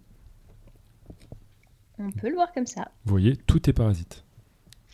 C'est c'est marrant parce que ça c'est un truc qu'on fait beaucoup, euh, beaucoup en mathématiques de dire euh, on va trouver plein de, de façons différentes de raconter la même chose juste parce que ça parce que ça fait plaisir et puis parce que ça peut aider à comprendre des choses quoi. Exactement, ça ouvre l'esprit, je de- de- d'envisager cela. Alors, si euh, on veut finir cette soirée à des horaires décentes, passons au chapitre 3, dans lequel euh, les parasites ont offert une tribune libre à des fourmis, euh, des fourmis qui vont expliquer les stratégies anti-parasitaires. Alors là, c'est un chapitre euh, assez euh, intéressant parce que je commençais vraiment à essayer de jouer avec les tonalités. Et pour ce chapitre-là, moi, euh, bon, je vois fourmi, je parle de stratégie. J'ai voulu faire un- une tonalité euh, très martiale. Donc, euh, elle commence en disant Moi, fourmi, soldat-major 584, 3e fourmilière, 8e ponte, 20e galerie, je viens vous révéler l'effroyable guerre qui se joue depuis des millénaires entre les parasites et les autres. En gros, c'est une sorte de fourmi Rambo, genre maréchal, je sais pas quoi, qui essaie d'expliquer comment on peut survivre dans un monde de guerre contre les parasites. Euh, L'idée, euh, j'étais assez content d'avoir euh, choisi les fourmis parce que ça permettait d'exposer de très très nombreux types de parasitisme et donc nécessairement de très très nombreuses stratégies pour pouvoir éviter de crever à cause des parasites. Les fourmis, ce sont, euh, je ne sais pas encore comment ça se fait qu'il reste des fourmis sur cette planète, c'est parmi les animaux qui se font le plus parasiter la tronche possible et imaginable. Non seulement individuellement, il y a plein de parasites qui les menacent, il y a la grande douve du foie, il y a les champignons cordyceps qui manipulent leur comportement, mais il y a aussi énormément de parasites qui euh, utilisent, qui exploitent leurs euh, ressources sociales C'est-à-dire qu'ils rentrent dans les fourmilières, se font passer pour des fourmis et se font euh, nourrir euh, aux frais de la reine. Et ça, c'est pas très très sympa. Euh, notamment, ça peut avoir une charge très très importante, d'autant plus que certains de ces parasites, il y a par exemple des chenilles qui, ne ressemblent pas du tout à des fourmis, mais qui se font passer pour des fourmis. On a l'impression que ce sont plutôt des données auditives et d'odeur, des phéromones qui permettent de, euh, de, les faire se faire confondre avec des fourmis. Tant et si bien qu'il y a des euh, fourmis qui les prennent pour euh, des congénères, les ramènent dans la fourmilière, les nourrissent justement et en prennent soin. Ces chenilles parfois en plus peuvent boulotter quelques petites larves de fourmis qui se baladent juste à côté pour pouvoir un peu complémenter les repas. Et parfois certaines de ces chenilles sont capables d'imiter des bruits de la reine pour avoir les, euh, soins princeaux, des petits massages, etc. Donc euh, c'est c'est assez, euh, assez impressionnant. Et là, justement, se pose la question, qu'est-ce que peuvent réaliser les fourmis pour pouvoir se défendre contre ce type de parasitisme? Euh, Celui, le dernier que j'évoquais, c'est ce qu'on appelle le kleptoparasitisme, hein, ou parasitisme de couvée. C'est un peu ce que font euh, les coucous quand euh, ils pondent dans des nids d'au- d'autres oiseaux pour que ce soit d'autres oiseaux qui s'occupent de faire les soins parentaux. Et donc pour ce chapitre 3, euh, j'étais assez content parce que j'ai demandé à, Adrien de faire une illustration. Et là, je crois que je t'avais dit un peu euh, des instructions qui étaient juste pas faisables en fait au début, puisque je voulais que tu me fasses une sorte de champ de guerre avec euh, plein de... Ouais. Ouais, hein, c'est pas Le- possible. L'idée de départ, euh, puisqu'on était dans une ambiance militaire avec le- la fourmi, c'était de représenter une espèce de, de, de carte de champ de bataille du type euh, qui existait euh, par exemple sous Napoléon où on avait le- des cartes qui représentaient le lieu où les batailles avaient lieu et euh, il déplaçait des unités dessus. Euh, et Pierre voulait que je représente quelque chose comme ça, mais qu'on soit capable de voir en même temps tous les détails sur chaque unité et qu'il y ait assez de diversité pour qu'on comprenne la diversité des parasites. Je vois pas le problème. Donc voilà, Pierre qui, de- qui donne des consignes de, de dessin, c'est super facile à réaliser. J'ai fait complètement autre chose. Euh, quelque chose qui avait rien à voir avec ça, mais qui gardait l'aspect. En fait, moi, à la lecture du chapitre, j'ai vraiment eu, en, me mettant à la place de la fourmi, ce sentiment que elles avaient besoin de naviguer dans une espèce de labyrinthe hyper dangereux, rempli de, rempli de dangers, rempli de parasites. Euh, que ce soit dans leur nourriture, que ce soit dans les autres organismes qu'elles rencontrent, il fallait qu'elles fassent attention à ce qu'elles ramènent dans leur euh, fourmilière, il fallait qu'elles fassent attention même à leur propre progéniture, puisqu'il y a des larves de parasites qui se déguisent olfactivement en larves de fourmis pour être nourries. Et donc tout ça c'était assez déroutant, donc j'ai décidé de faire une image déroutante en m'inspirant de Escher, et de ces perspectives impossibles, de ces figures géométriques euh, impossibles. Euh, et de, donc j'ai fait un décor un petit peu comme ça, avec une perspective, une perspective très très compliquée, et euh, des, des damiers euh, qui rappellent le jeu d'échecs pour l'aspect stratégique. Et tout ça, c'est parcouru de fourmis et d'espèces euh, parasites. On a des papillons, un escargot dont la bave contient des larves de parasites. On a un phasme qui déguise ses œufs en, en les enduisant d'un produit qui attire les fourmis pour qu'elles les ramènent chez eux, chez elles, pardon. Et euh, malgré la complexité du dessin, c'est très sincèrement l'illustration qui me plaît le, qui, qui m'a le plus plu à faire dans le bouquin. C'est très j'ai- en fait. hein. On a vraiment euh, cette, euh, cette impression euh, de voir des constructions géométriques euh, tout, en, tout en ayant euh, un, un sol en damier qui, est- qui évoque les, les- les- les échecs. Franchement, et une, une espèce de colonne de fourmis qui se promène à l'intérieur qu'on peut suivre un petit peu pour se rendre compte que les chemins sont pas tout à fait euh, possibles, mais, mais ils apparaissent quand même. Et euh, elle m'a vraiment plu parce que euh, ça m'a permis de faire un style assez bande dessinée. Cette, cette image-là, je la verrais bien en, en case unique pour une planche de bande dessinée. Et elle a été marrante à faire d'un point de vue technique aussi, parce que cette perspective, elle a des points de fuite qui sont extrêmement loin. Et comme j'ai tout fait en, en digital, en fait, j'avais une feuille qui était placée au milieu d'une très grande table, avec plein de feuilles collées partout pour pouvoir raccorder euh, l'intérieur de l'image avec mes points de fuite. Donc j'ai mobilisé quasiment une pièce entière pour faire ce dessin dans mon appartement. Voilà. C'est beau. C'est beau. Waouh. C'est de l'investissement, c'est du professionnalisme. Ce qu'il faut savoir, c'est que euh, Adrien intervient aussi dans euh, des cours que j'enseigne, de- des cours de vulgarisation, dans lesquels il propose aux étudiants de s'intéresser aux webcomics, euh, au, au dessin. Et je voyais très très bien, justement, il y a des exemples dans lesquels il montre des pages de BD euh, avec des justement où la narra- narration n'est pas euh, case par case, mais justement euh, très très fouillée et on a des difficultés à voir le, le fil. Il y a notamment, tu, tu montres ce dessin d'une sorte de ruban de Moebius dans lequel tu vois Ouais. deux personnages dialoguer et qui se Ouais. répondent euh, sur ce ruban. Bah, c'est typiquement un peu ce genre de choses que j'ai l'impression que tu as voulu tester aussi euh, pour cette illustration. quoi. Ouais, c'est de, en fait, de rendre un, à la fois de représenter des choses que, dont toi tu parles dans le, dans le texte, donc on puisse reconnaître des éléments précis, mais de donner un sentiment général à l'illustration qui là est un sentiment d'être perdu comme les fourmis au milieu d'un labyrinthe qui est extrêmement compliqué à naviguer et qui est rempli de d'autres euh, organismes dangereux. Alors avec, euh, avec Sophie pour ce, pour ce chapitre-là, euh, moi j'avais l'impression que c'était le moment où on arrivait un peu à notre vitesse de croisière euh, et, que tu m'as été le plus utile parce que tu vérifiais véritablement assez systématiquement déjà les, les noms d'espèces. Il y en a, par exemple, c'est pour montrer à quel point je pense que le peer review, que ça n'existe, donc euh, la revue par le père, la, la- relecture par euh, des experts d'un livre, ça me semble fondamental. Sophie vérifiait tout. C'est-à-dire qu'il n'y avait pas un nom d'espèce qui n'était pas vérifié, il n'y avait pas euh, une relation qui n'était pas exploitée. Elle regardait toutes les sources que j'utilisais pour voir s'il n'y avait pas mieux, euh, s'il n'y avait pas quelque chose qui était, qui était bien fait. Euh, Qu'est-ce que tu en as pensé? Je sais pas, cet exercice, est-ce que... Bah, je me suis demandé si tu mettais pas volontairement des petits pièges pour vérifier que je, je lisais bien tout.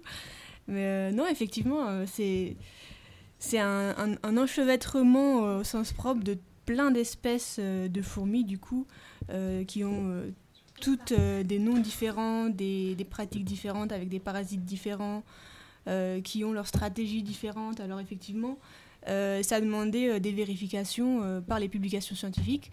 Clairement, c'est pas des choses que je savais.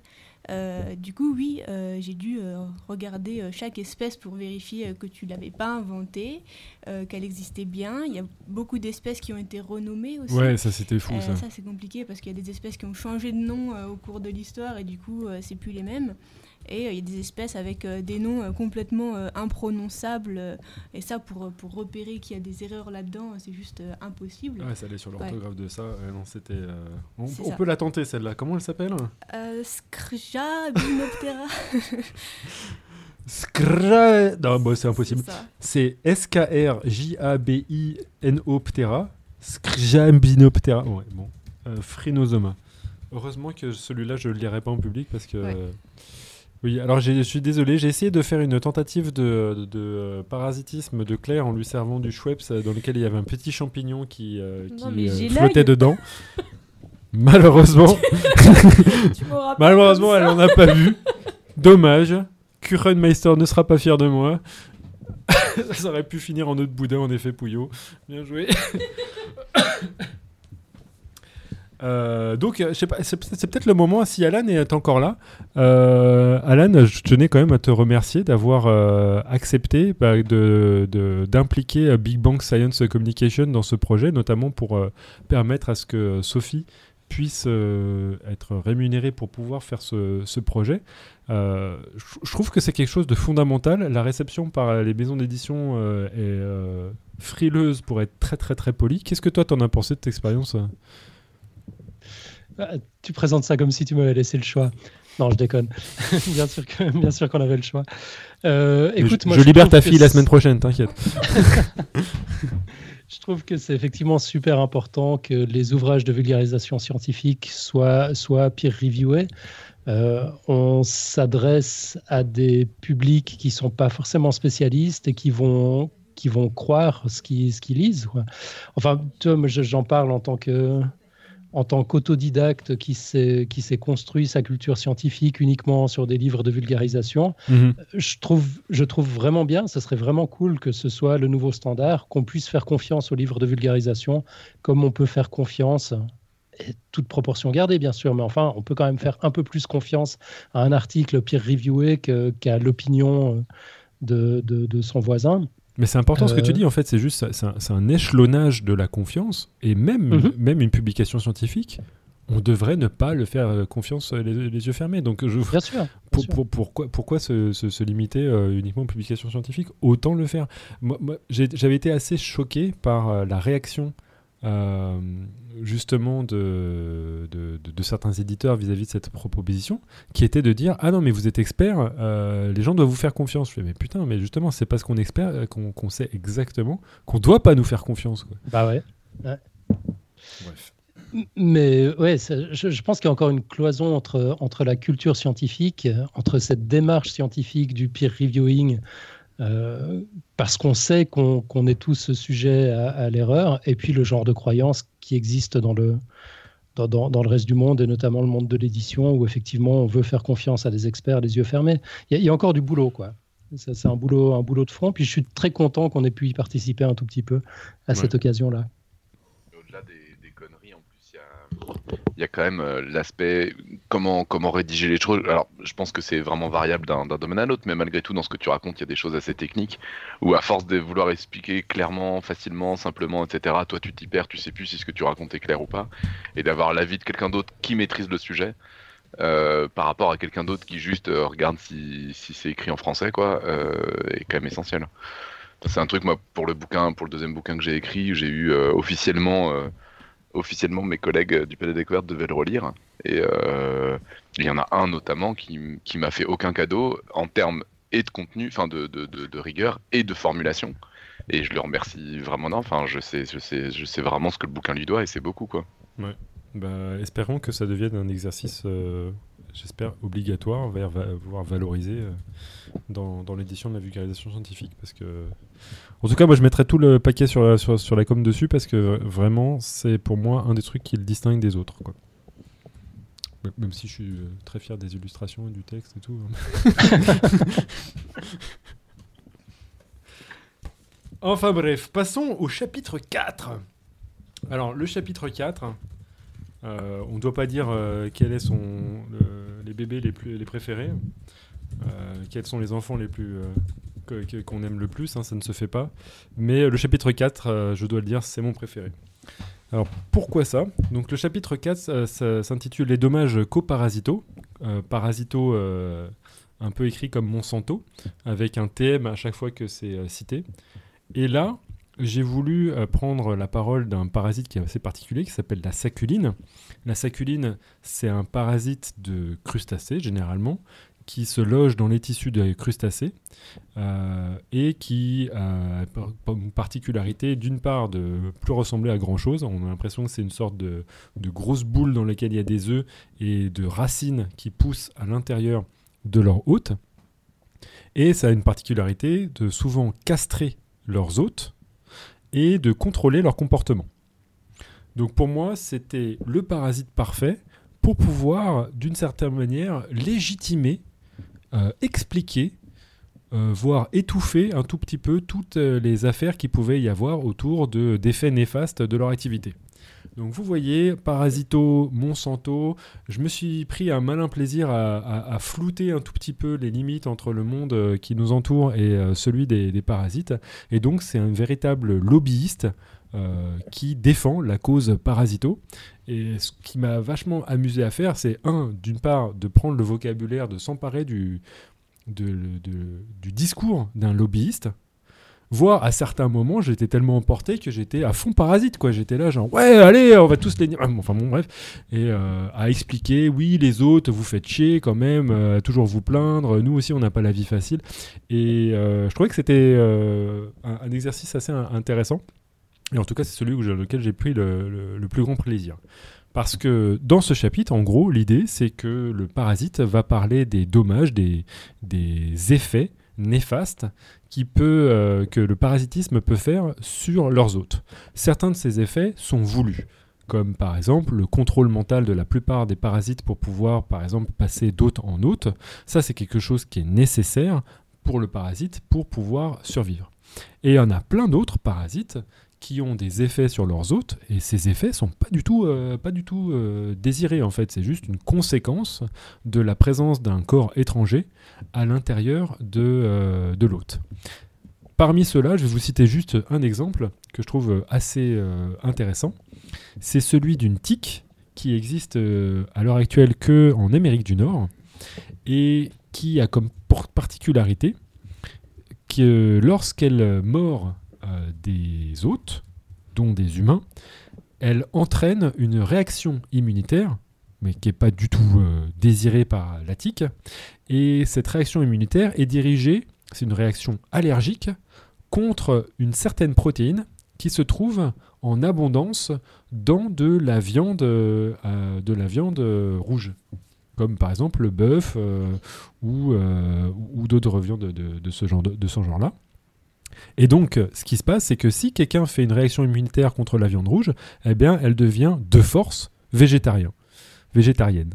C'est donc euh, le- premier cas d'un parasitisme qui a comme conséquence de rendre végétariens leurs hôtes. Et ça, et ça, messieurs dames, c'est pas, c'est pas très cool. Donc moi, je suis bien content que ça se passe comme ça en Amérique du Nord parce que sinon, euh, ce serait euh, un petit peu euh, difficile. Euh, disons que moi, je- j'envisagerais de, à mon avis, le suicide. de pas pouvoir bouffer la viande, ce serait quand même assez, assez compliqué. Alors, Ah, on euh, survit. on survit, on survit, mais à quoi bon Tu vois, c'est euh, bon, c'est un peu tristouille quoi.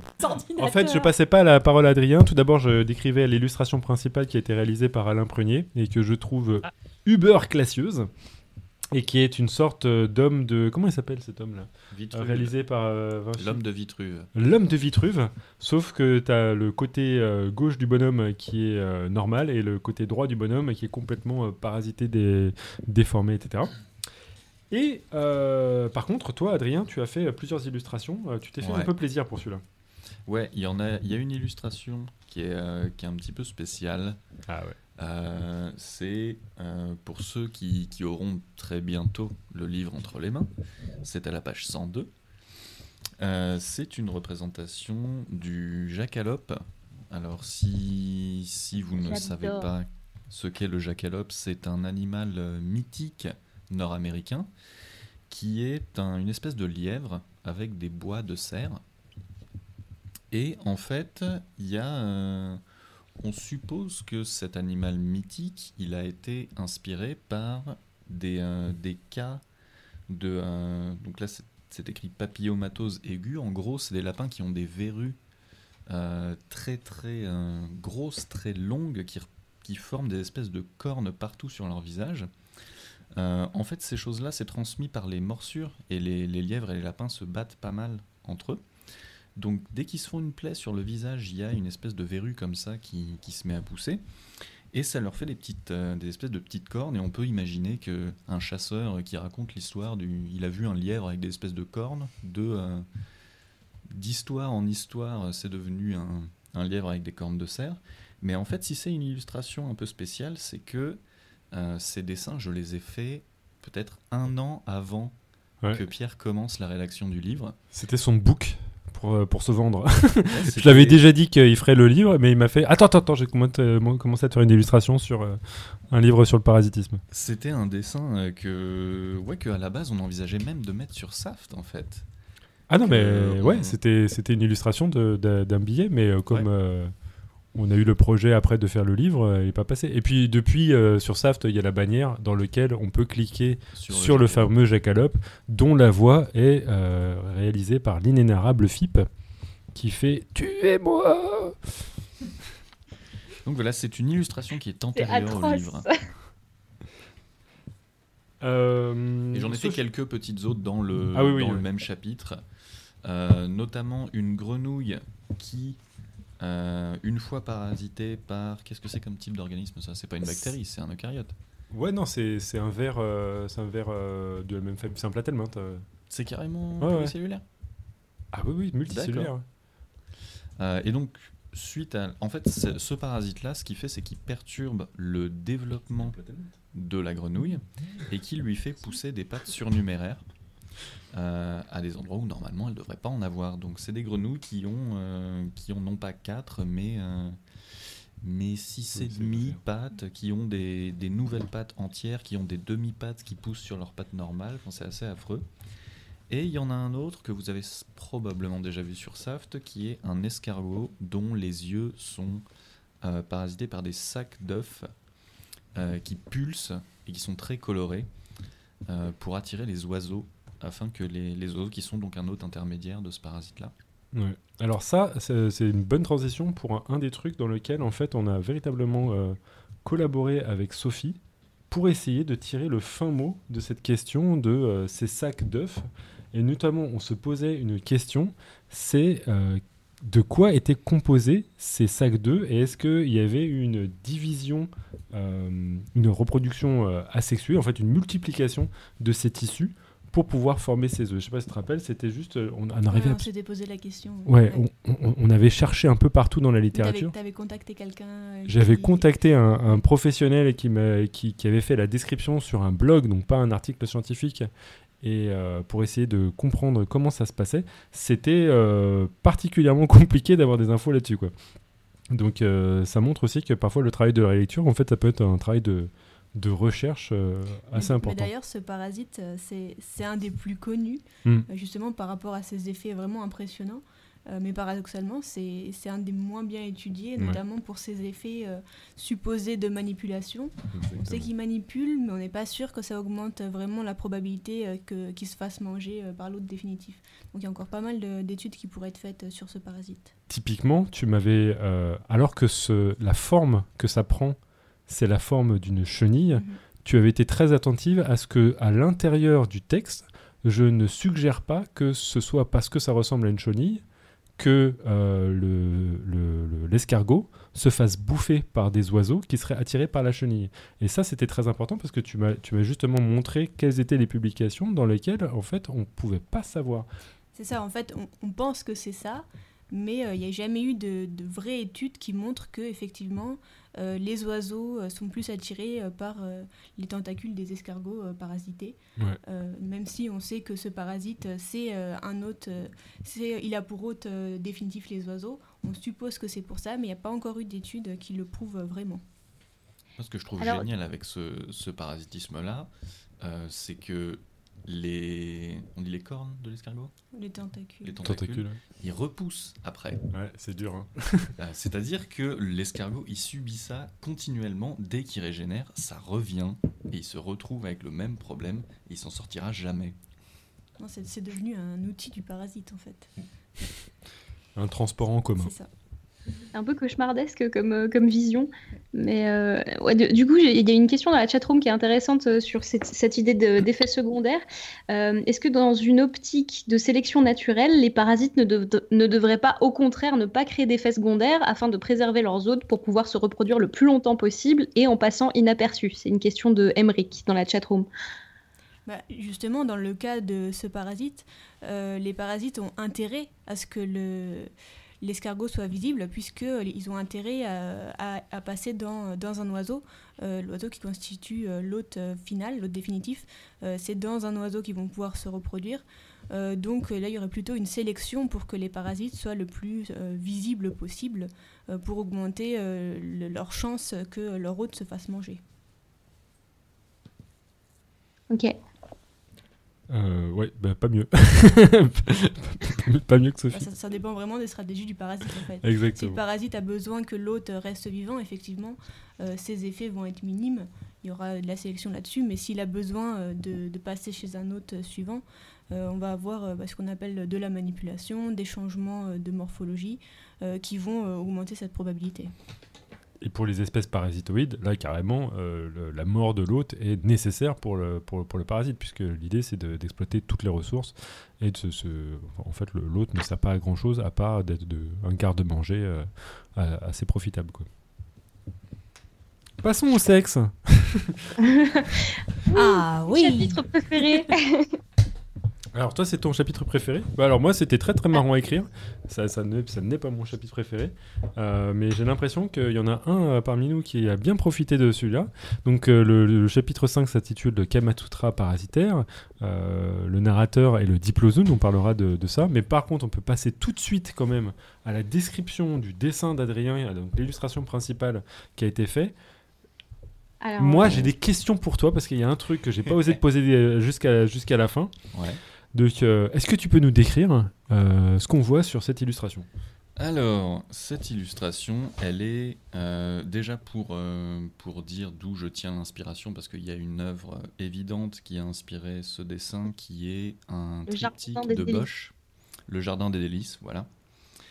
Euh, et donc, c'est une, une scène, on va dire, on peut dire champêtre, je pense. Euh, pastorale. On a un paysage euh, plein de verdure, avec euh, quelques arbres, quelques buissons, une espèce de parterre de d'herbe, de pelouse, sur laquelle se s'active joyeusement euh, toute une petite troupe de personnages. Dans l'arrière-plan, on a une sorte de lac au centre duquel s'élève une tour à la forme suggestive et à la couleur rose vif.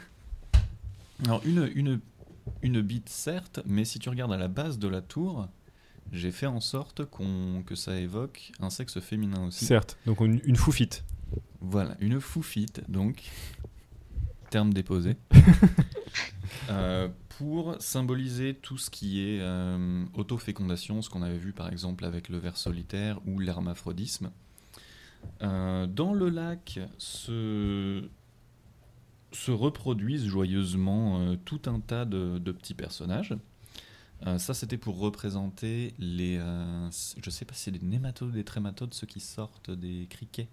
Ceux qui Des métamorphes. des nématomorphes, voilà, qui, qui, qui parasitent des criquets et qui les amènent au bord de l'eau, puisque eux veulent ensuite se rendre dans une, dans une petite flaque et se reproduisent en grosses partout, en fait. Euh, c'est pour ça aussi qu'il y a deux gros criquets sur les bords du lac euh, pour, euh, pour représenter ça. Il y a Qui sert de fontaine, c'est pas c'est voilà, qui servent de fontaine pour faire toboggan à eau pour les petits personnages, pour montrer que ça peut être aussi amusant de sortir de, de son criquet pour se rendre dans, dans un lac et aller se reproduire. Au centre de l'image, il y a une espèce de grand œuf sphérique d'où sortent une multitude de petites femmes dont on comprend qu'elles sont déjà enceintes. Et ça, ça représente la parthénogenèse, c'est-à-dire la capacité de, de Mmh. certaines espèces à se reproduire sans l'aide de mâles, puisque les femelles sont capables de produire spontanément une descendance.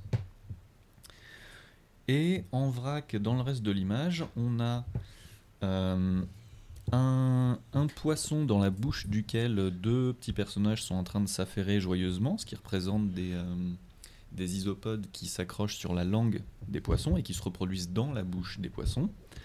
On a, euh, pour tout ce qui est pollinisation, ce que tu nous, ce que tu nous as déjà dit euh, une ou deux fois, qu'on pourrait considérer quasiment que la pollinisation, c'est du, c'est du parasitisme. Mhm. Donc j'ai représenté euh, des fleurs dont d'où desquelles dépassent des, euh, des moitiés inférieures d'humains, certains mâles, certains femelles, et des abeilles qui viennent joyeusement polliniser tout ce petit monde. Et au premier plan, on a aussi une, euh, une femme de très grande taille sur laquelle grimpe une multitude de petits mâles dont certains se mettent à rentrer dans la peau de la femelle, à fusionner avec elle, et ça, ça représentait le mode de reproduction de la baudroie, euh, chez qui le mâle est minuscule par rapport à la femelle et vient s'accrocher en la mordant, puis fusionne, en fait, ses, ses chairs à lui fusionnent avec celles de la femelle, et ne reste de lui qu'une paire de testicules euh, accrochés sur le côté de la femelle. Il dit bien, hein. tu, tu, tu, tu parles très très bien, Adrien. C'est beau. Et pour ceux que ça intéresse, j'ai liqué un brouillon que Pierre m'a fait pour cette illustration, qui devrait apparaître euh, peut-être sur la chatroom prochainement. Et bah malheureusement non parce que j'ai plus de batterie euh, à mon portable donc je peux plus prendre en photo à moins que Ah. Pierre me prête son portable. Bien sûr, non, photo non, mais si, on va faire ça. C'est Euh, un leak exclusif. Vous aurez donc du dessin de Pierre Kerner. J'ai pensé à presque tout ce soir sauf le chargeur de mon portable à moi. Euh, pas de souci, tu arriveras à le, le faire. Euh, merci. Il y a quand même un truc que je comprends pas. C'est quoi euh, Donc il y a une sorte de petit chapelet, de petits ronds roses, Oui. avec des petites cornes et des petits trous. Euh, ça, c'est très très euh, abstrait. C'est à moitié symbolique, on va dire. Ça représenterait un ténia avec des segments Mais j'en étais mâles et sûr. femelles euh, accrochés les uns derrière les autres. J'aurais dû parier. Et l'autre petite sculpture qui est euh, derrière le poisson, euh, elle est là pour représenter Ah. une, euh, une sculpture mâle, une sculpture femelle et un intermédiaire entre les deux pour les espèces qui sont capables de changer de sexe. Donc en fait, tout ce qui est en rose vif, qui est en sculpture, ça représente les notions d'hermaphrodisme ou de changement de sexe entre les espèces. C'est beau, je comprends les dessins qui m'ont fait. Donc ça, c'était une illustration carte blanche un peu. euh, Pierre, tu savais pas ce que Euh, on en dessus. a discuté quand même. On en avait un tout petit peu discuté. L'idée, c'était de faire du Bosch, de représenter euh, conceptuellement certains. On, on avait fait plusieurs essais. Euh, donc, on va dire que c'est semi-carte blanche. En fait, la manière dont ça s'est déroulé, c'est que Pierre m'a dit qu'il voulait une illustration qui soit dans l'ambiance du, du texte, c'est-à-dire du sexe un petit peu joyeux. C'est raconté par le diplozoon comme étant quelque chose de très ludique. Euh, donc il voulait une illustration joyeuse qui montre plusieurs modes de reproduction des différentes espèces. Et encore une fois, comme ça était déjà le cas sur les autres illustrations que j'ai réalisées, il voulait que je fasse beaucoup de choses, que je représente beaucoup de choses différentes sur une même image. Et je lui expliquais que, ben, avec toutes ces choses à représenter, j'allais être obligé de faire des personnages un peu petits et que euh, il fallait quand même que qu'on voit ce qui se passe. Que si je transposais des, des modes de reproduction d'autres espèces chez l'humain, ça allait être un petit peu étrange, que ça allait pas euh, pas forcément nous paraître très appétissant à nous. Donc j'ai fini par lui dire ça va pas ressembler à quelque chose de ludique, ça va ressembler à un tableau hyper flippant de Jérôme Bosch. Ce sur quoi Pierre m'a dit génial, fais ça. Donc ensuite j'ai été chercher un des tableaux de Bosch qui paraissait le plus joyeux, c'est-à-dire le jardin des délices, pour pas faire un truc. euh, J'avais pas envie de donner une image euh, négative des, des pratiques reproductives parce que personnellement je trouve que le sexe c'est une activité qui est plutôt ludique. Euh, donc j'ai choisi ce tableau-là qui a des couleurs assez claires euh, comparé aux tableaux de l'enfer qui sont beaucoup plus sombres et, euh, et violents. Voilà, Ça marche bien en tout cas. merci.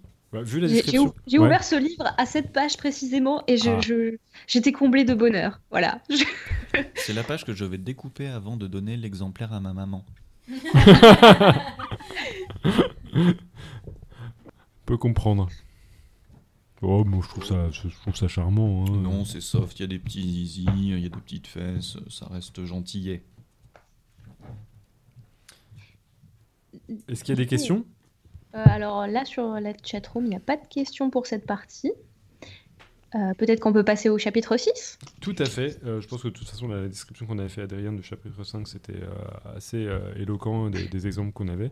Euh, la seule chose que je peux dire sur euh, la relecture de Sophie, c'est que c'est le moment où j'ai réussi à la choquer. J'avoue. Son vocabulaire. C'est- C'était juste à ce moment-là, parce que tout ce qu'il y avait avant, les trucs Ah non, dégueux, le, euh, les trucs qui ça font va, vomir. mais le vocabulaire, euh, des fois, euh, Le, parasite pour un, qui pour castre un son os. euh, grand public.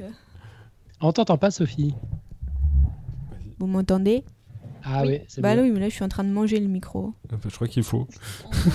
Vas-y, ça. mange le Je micro. disais, euh, pour, un, pour un livre grand public, autant les parasites, bon, ça reste dans l'imagination, etc. Mais là, c'était. Enfin, vous verrez en, le- en le lisant que le- la façon de, de parler euh, du parasite qui s'exprime euh, a quelques particularités qui peuvent choquer les, les plus jeunes ou le- les plus innocents. En gros, qu'est-ce que, qu'est-ce que j'ai écrit Euh, Mais je, je crois que tu l'as enlevé, la- le plus choquant. Parce qu'il y avait à la, fier à la de la limite. laisser, j'a- j'arrive ouais. pas à croire qu'elle, qu'elle, qu'elle ait sauté. Parce qu'on on s'est battu en fait sur euh, une phrase qui était un petit peu crue, mais euh, on n'arrive pas à, sou- à souvenir. Bon, moi c'est pas grave. En gros, Diplozoon, le narrateur, une de ses particularités, c'est que il est tellement lubrique qu'il a une dyslexualité qui risque, euh, et, et- et du coup, de glisser des jeux de mots euh, euh, malencontreux. Brusicor serait fier, il y a plein de jeux de mots avec du cul dedans. Je confirme. Alors, le chapitre 6, le chapitre 6, il est incarné par euh, les virus. euh, un virus en particulier. Et donc, je parlais de la tonalité qu'on a utilisée. Et cette tonalité était difficile à trouver. Euh, Elise m'a beaucoup aidé justement pour Attends, pouvoir- la, la chatroom dit qu'ils ont pas de son là. Je pense que c'est que un petit décalage de temps parce que là, ça broadcast. C'est branché, mais il n'y a pas eu les, Ah, les toc toc. c'est drôle ça. C'est bon? J'étais pas là, je servais le champagne. C'est bon Est-ce que c'est bon la chatroom?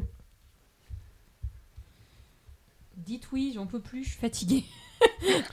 Dites que vous entendez, je m'en fous. On s'en fout, ouais, vrai. dites que c'est bien.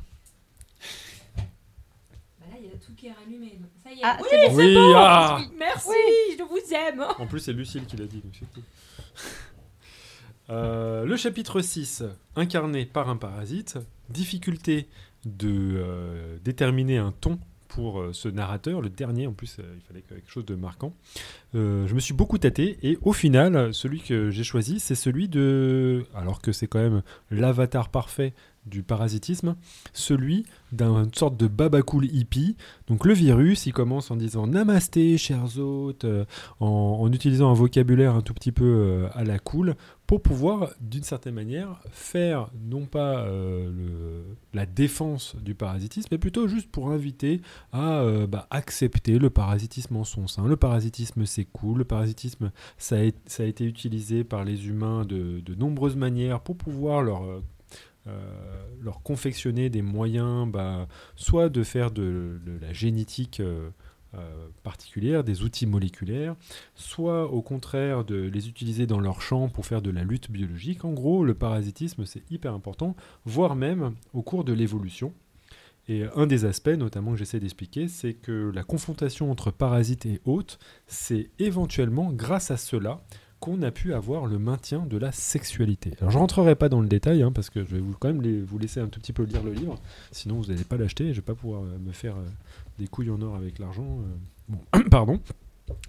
Euh, mais je vais en profiter, bah, d'une part pour euh, tout d'abord parler un tout petit peu de, de- des illustrations qu'il y a dedans. Cette illustration, la première illustration, c'est celle d'Alain Prunier, dans lequel il a représenté un chercheur inconnu, on ne sait pas qui c'est, qui tient un, couteau suisse dans lequel est marqué parasite, parce que j'essaie d'expliquer que pour les chercheurs, surtout en biologie moléculaire, le parasitisme, c'est une véritable, euh, une véritable boîte à outils dans lequel taper pour pouvoir utiliser des, des moyens de faire de, la génétique euh, moderne.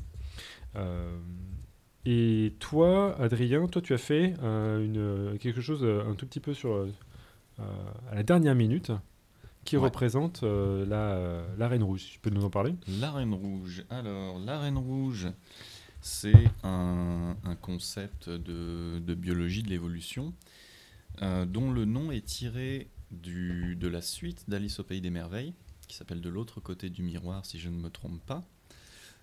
Histoire lors de laquelle Alice rencontre un personnage qui s'appelle donc la Reine Rouge et qui, contrairement à ce qu'on pourrait penser, n'est pas la Reine de cœur, c'est pas une carte, c'est une pièce d'échec de couleur rouge donc, qui lui explique que là où What elle se trouve, Attends, mais je savais pas ça. la Reine Rouge c'est une pièce d'échec, ce n'est pas une carte.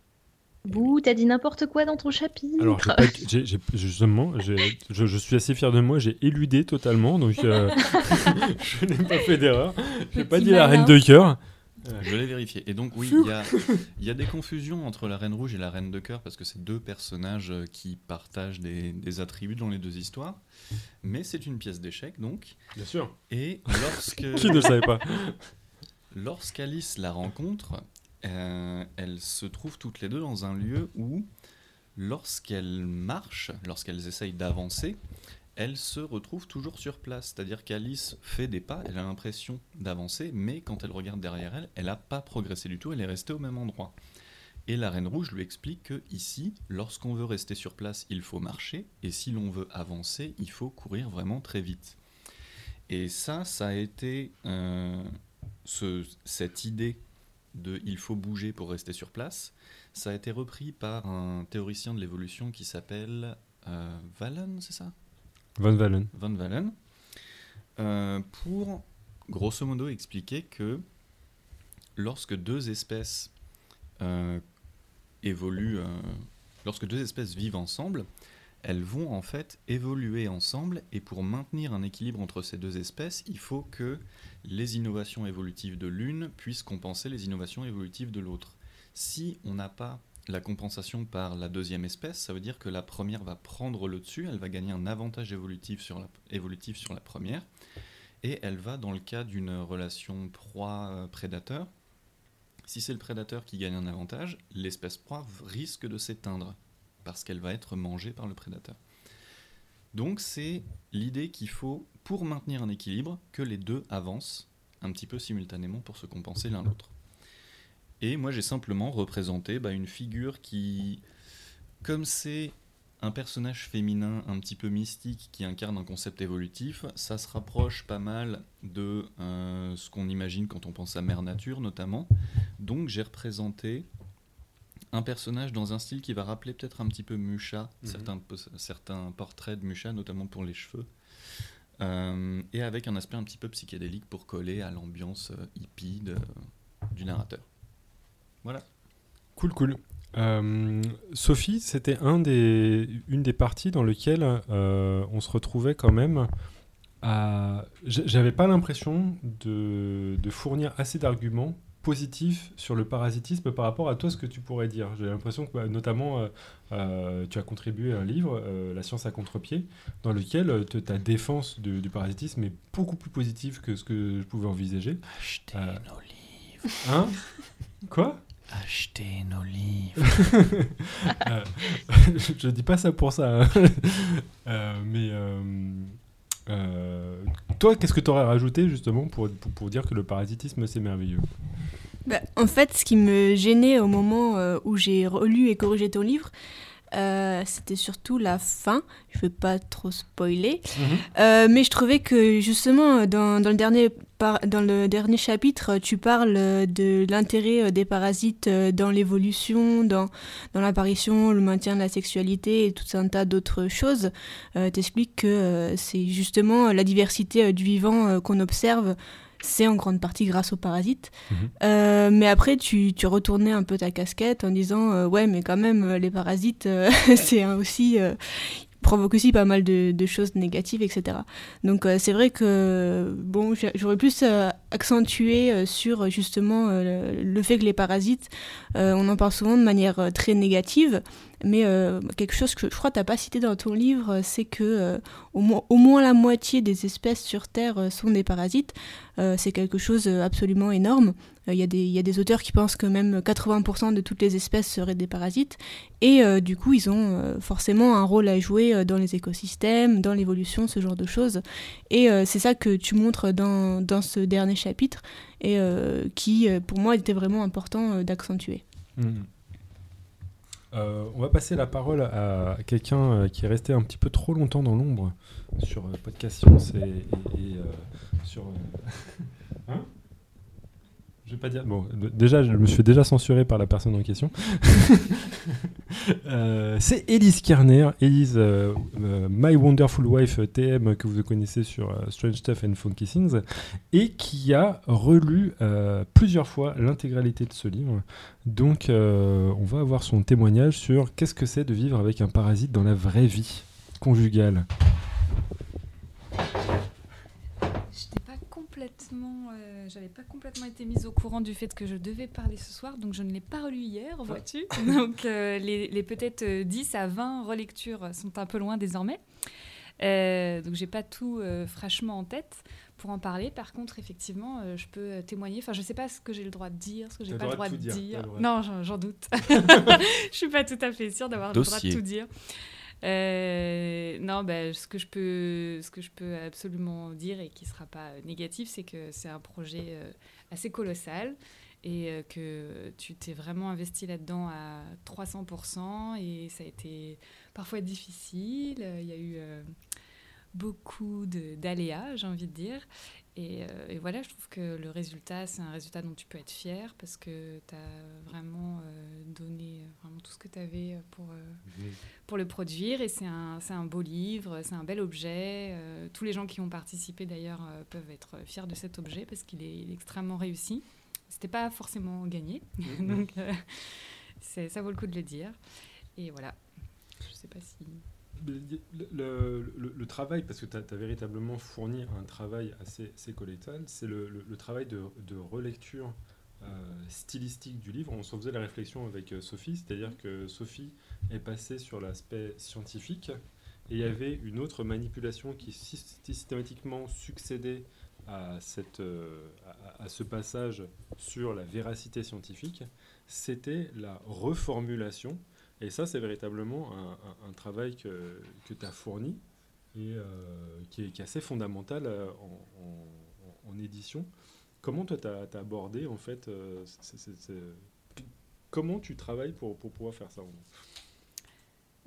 ça a été différent de chapitre en chapitre en fonction de ma propre compréhension parce que c'est la science c'est pas mon domaine et il y avait quand même des explications qui étaient parfois très compliquées pour moi. Donc euh, évidemment le travail euh, le travail euh, que je devais faire pour commencer c'était vraiment de, de comprendre ce que ce que tu essayais d'expliquer. Donc c'était parfois un peu douloureux. c'est là où j'ai peut-être pas le droit de tout dire.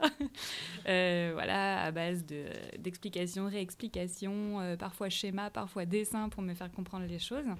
Euh, et, puis, euh, et puis après, euh, ce, qui, était extrêmement important aussi, c'était de prendre en considération le, ton que tu donnais à chaque chapitre. Donc il y a quand même un ton général qui est, bien déterminé avec le fait que tu aies choisi de faire parler les parasites et des hôtes pour un certain chapitre à la première personne, avec évidemment un côté humoristique. Et puis, ben voilà, ça, il fallait vraiment pas, il fallait vraiment pas que ça passe à la trappe, parce que c'est ça aussi l'intérêt du livre, c'est le fait de pouvoir euh, éveiller la curiosité des lecteurs euh, en, leur, donnant évidemment des informations qui soient vraiment extrêmement pertinentes et, tout à fait, et tout à fait vraies, mais éveiller leur curiosité par par un aspect un peu ludique, euh, une narration un peu punchy, euh, enfin ce que tu as l'habitude de faire d'ailleurs en vulgarisation de manière générale.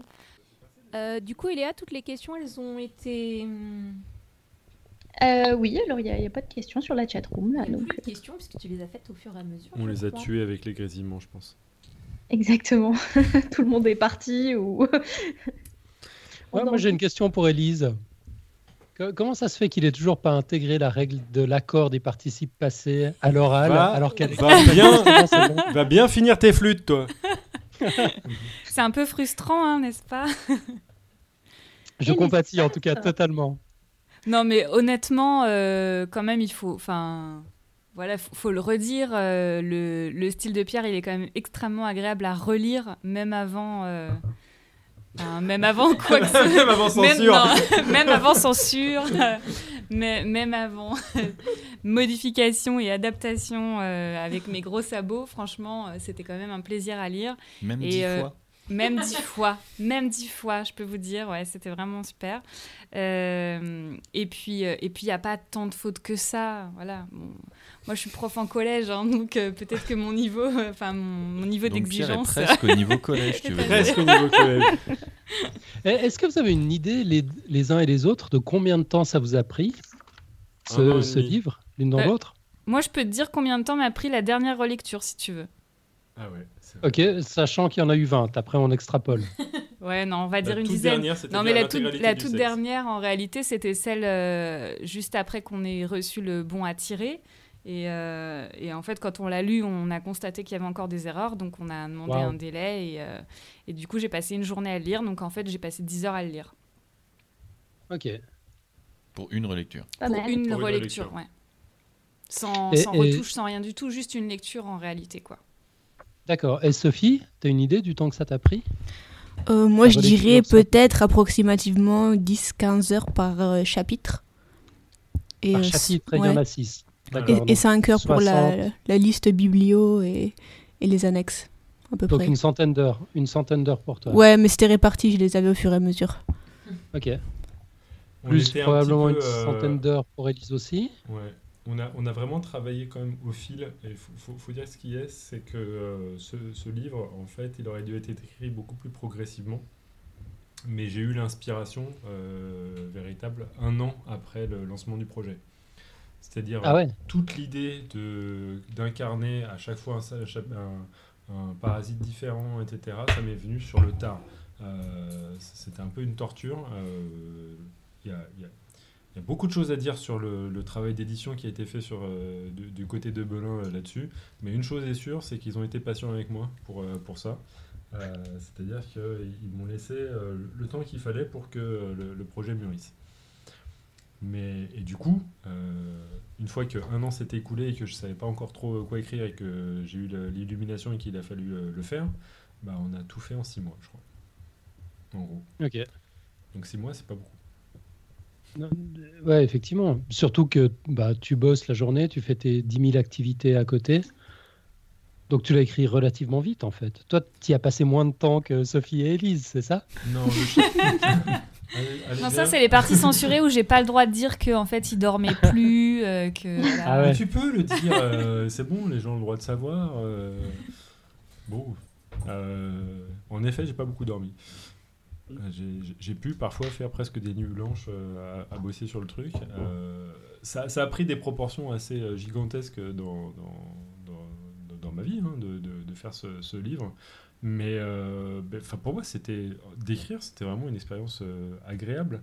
Le chapitre 1, c'était le chapitre de la torture parce que véritablement, je ne je, suis pas un parasitologue, je ne suis pas un expert des parasites. Il a fallu que je, je découvre le... Il fallait, que je fasse un travail de bibliothécaire pour trouver euh, les sources intéressantes. Et euh, Adrien et, Elise se souviennent très bien le moment où euh, j'ai vraiment eu un déclic. J'ai trouvé un livre qui est la, parasitologie humaine par des vers parasitaires. Au moment où j'ai trouvé ça, j'étais là. Ok, chapitre 1, donne. C'était fait. Sauf qu'il fallait que je me tape 500 pages à- avec un, un style imbuvable euh, à, à essayer de- d'extirper toutes les informations pertinentes là-dessus. En même temps, tu fais ça tous les jours en lisant des publis. euh, moins que t'imagines. Ça, c'est la partie qu'on va censurer au montage. Pas du tout, je, l'assume totalement. Je, lis euh, le strict minimum pour euh, mon activité de recherche. L'essentiel, c'est pour la vulgarisation. Et à chaque fois, j'ai su euh, euh, valoriser ça. Il n'y a pas de mauvaise publication scientifique que tu lis. Et euh, 90% de ce que j'ai utilisé pour pouvoir euh, contribuer à, à, à Moi Parasite sera réexploité en enseignement, sera même réexploité en- dans, dans ma recherche euh, en laboratoire, je, je Ouais. suis assez convaincu. Ah oui, co- complètement, mais je parlais plutôt du, du style. C'est c'est pas toujours évident de lire une publication scientifique. Ah Ah oui, bah, tu sais, on a chacun ses, ses méthodes. hein. Moi, euh, c'est euh, introduction à peine abstracte, euh, deux figures, et puis voilà, c'est fait. Je pense que le plus difficile pour toi, ça a été plutôt de transposer le contenu scientifique euh, de manière euh, la plus simple et la plus claire possible, euh, avec en plus euh, le style humoristique auquel tu tenais.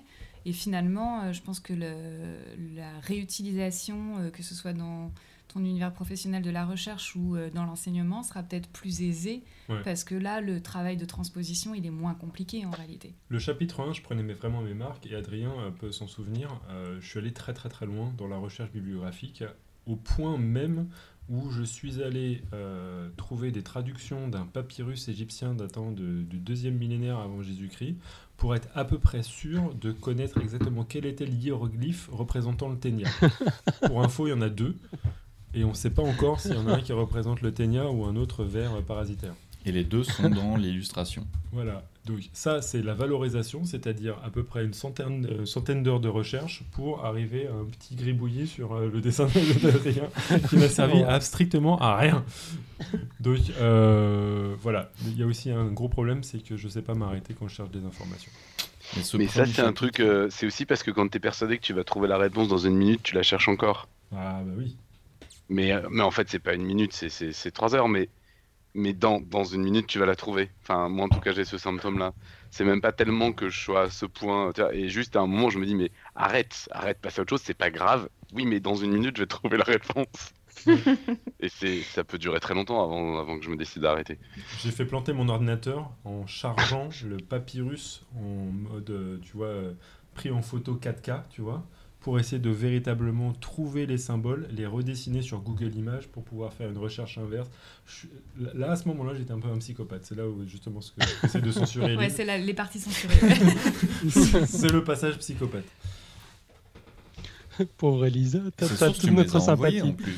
C'est-à-dire que Merci, Pierre Alan. me les a envoyés, les manuscrits. Le manuscrit en égyptien, je l'ai, les papyrus d'Ebers. J'ai aussi euh, les bouquins de Nicolas Andry, Mhm. Euh, donc celui d'où est tirée la description de, que Pierre a fait en début d'émission. Et moi aussi, c'est le premier chapitre qui a été le plus, le plus long à faire, le Ouais. plus douloureux, j'ai envie de dire. Parce que le, le cabinet de curiosité, il y a au moins 30 heures de boulot dessus, en fait. Waouh. Parce Ouais. que je l'ai refait plusieurs fois, parce que j'ai j'ai changé de quasiment de style de dessin entre temps. Parce qu'il a Parce tenu qu'on en a compte été de vilain nos- aussi et on lui a demandé plein de trucs. Ah, c'est pas tellement ça, c'est aussi. Enfin, c'était le, le- sur les couleurs, ouais, vous Ouais. aviez des commentaires particuliers, mais sur le, le trait, c'est moi qui ai décidé de le refaire parce que j'étais pas satisfait et que je peux être un petit peu, euh, un petit peu perfectionniste euh, dans le mauvais sens par moment. Euh, mais celui-là, il, a été hyper douloureux et le plus fun, ça a été vraiment le, le labyrinthe où, euh, où j'en avais partout dans la pièce. quoi. J'avais des feuilles accrochées jusqu'au bout de ma table. Je devais accrocher deux règles entre elles pour pouvoir avoir assez de longueur pour toucher euh, mon dessin à partir de mon point de fuite.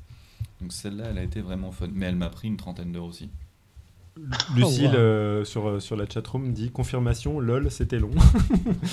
Ouais, le, en fait, le- l'illustration avec les fourmis, le labyrinthe, euh, le, les deux tiers du temps que j'ai passé dessus, c'était pour faire juste le décor, juste la perspective en fait. Parce qu'elle est, elle a trois points de fuite, elle est hyper compliquée. Euh, et qu'en plus, il faut faire un damier dessus. Et même si rien n'est de dimension égale, il faut qu'on ait l'illusion que c'est des carrés. Mm. Et en fait, c'est absolument pas intuitif la manière dont on fait ça euh, en En perspective. perspective. C'est absolument pas simple. Il faut tracer des lignes en plus qui coupent les points de fuite pour faire une projection d'un truc régulier sur un truc. Enfin, c'est c'est hyper long, hyper compliqué. Et une fois que j'avais ce décor-là, j'ai fait tous les personnages qui y a à l'intérieur en un week-end. Ouais, il y a des fois, c'est vraiment le démarrage dans l'activité qui prend beaucoup de temps et puis après, les, Mhm. choses, euh, les choses roulent. Quoi. Toi aussi, pour le premier chapitre, euh, l'agencement du premier chapitre, en réalité, ça n'a pas été euh, extrêmement facile et extrêmement euh, intuitif. Enfin, toutes les, tous les éléments, ils ont été à un moment dans un certain ordre, ils ont été remaniés. euh, la construction, la structure du chapitre 1, elle a été vraiment longue à mettre en place. Et une fois qu'elle a été mise en place, euh, là, les choses ont été euh, beaucoup plus simples. Si Ouais, je vous êtes contents du résultat, les uns et les autres? On peut dire un oui, euh, un gros oui fort, je pense, pour tout le monde. Enfin, je sais pas, moi je le trouve euh, vraiment super beau ce bouquin. Ouais, il est classe. C'est cool. Genre, je suis assez surpris que ce soit à ce point cool. Ça fait plaisir.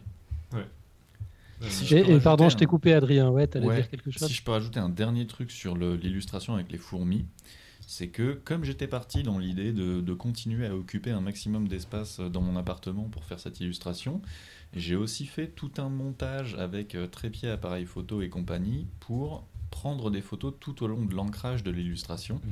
Et donc j'ai des petites, euh, des petites gifs, des petites vidéos que j'ai transmis à Pierre où on voit l'ancrage se faire euh, en direct. Enfin en je, direct, je non, diffuserai ça accéléré. sur euh, les réseaux sociaux, les, les comptes de Moi Parasite. Il y a un Ah, mais ouais. animé, euh, euh, de euh, un time-lapse dans lequel on voit la conception de, de cette, de cette illustration. ouais. Ah, trop bien. Bientôt sur les réseaux sociaux. Yeah. Euh, est-ce qu'il y a des questions ou est-ce qu'on passe euh, au pitch de la semaine prochaine?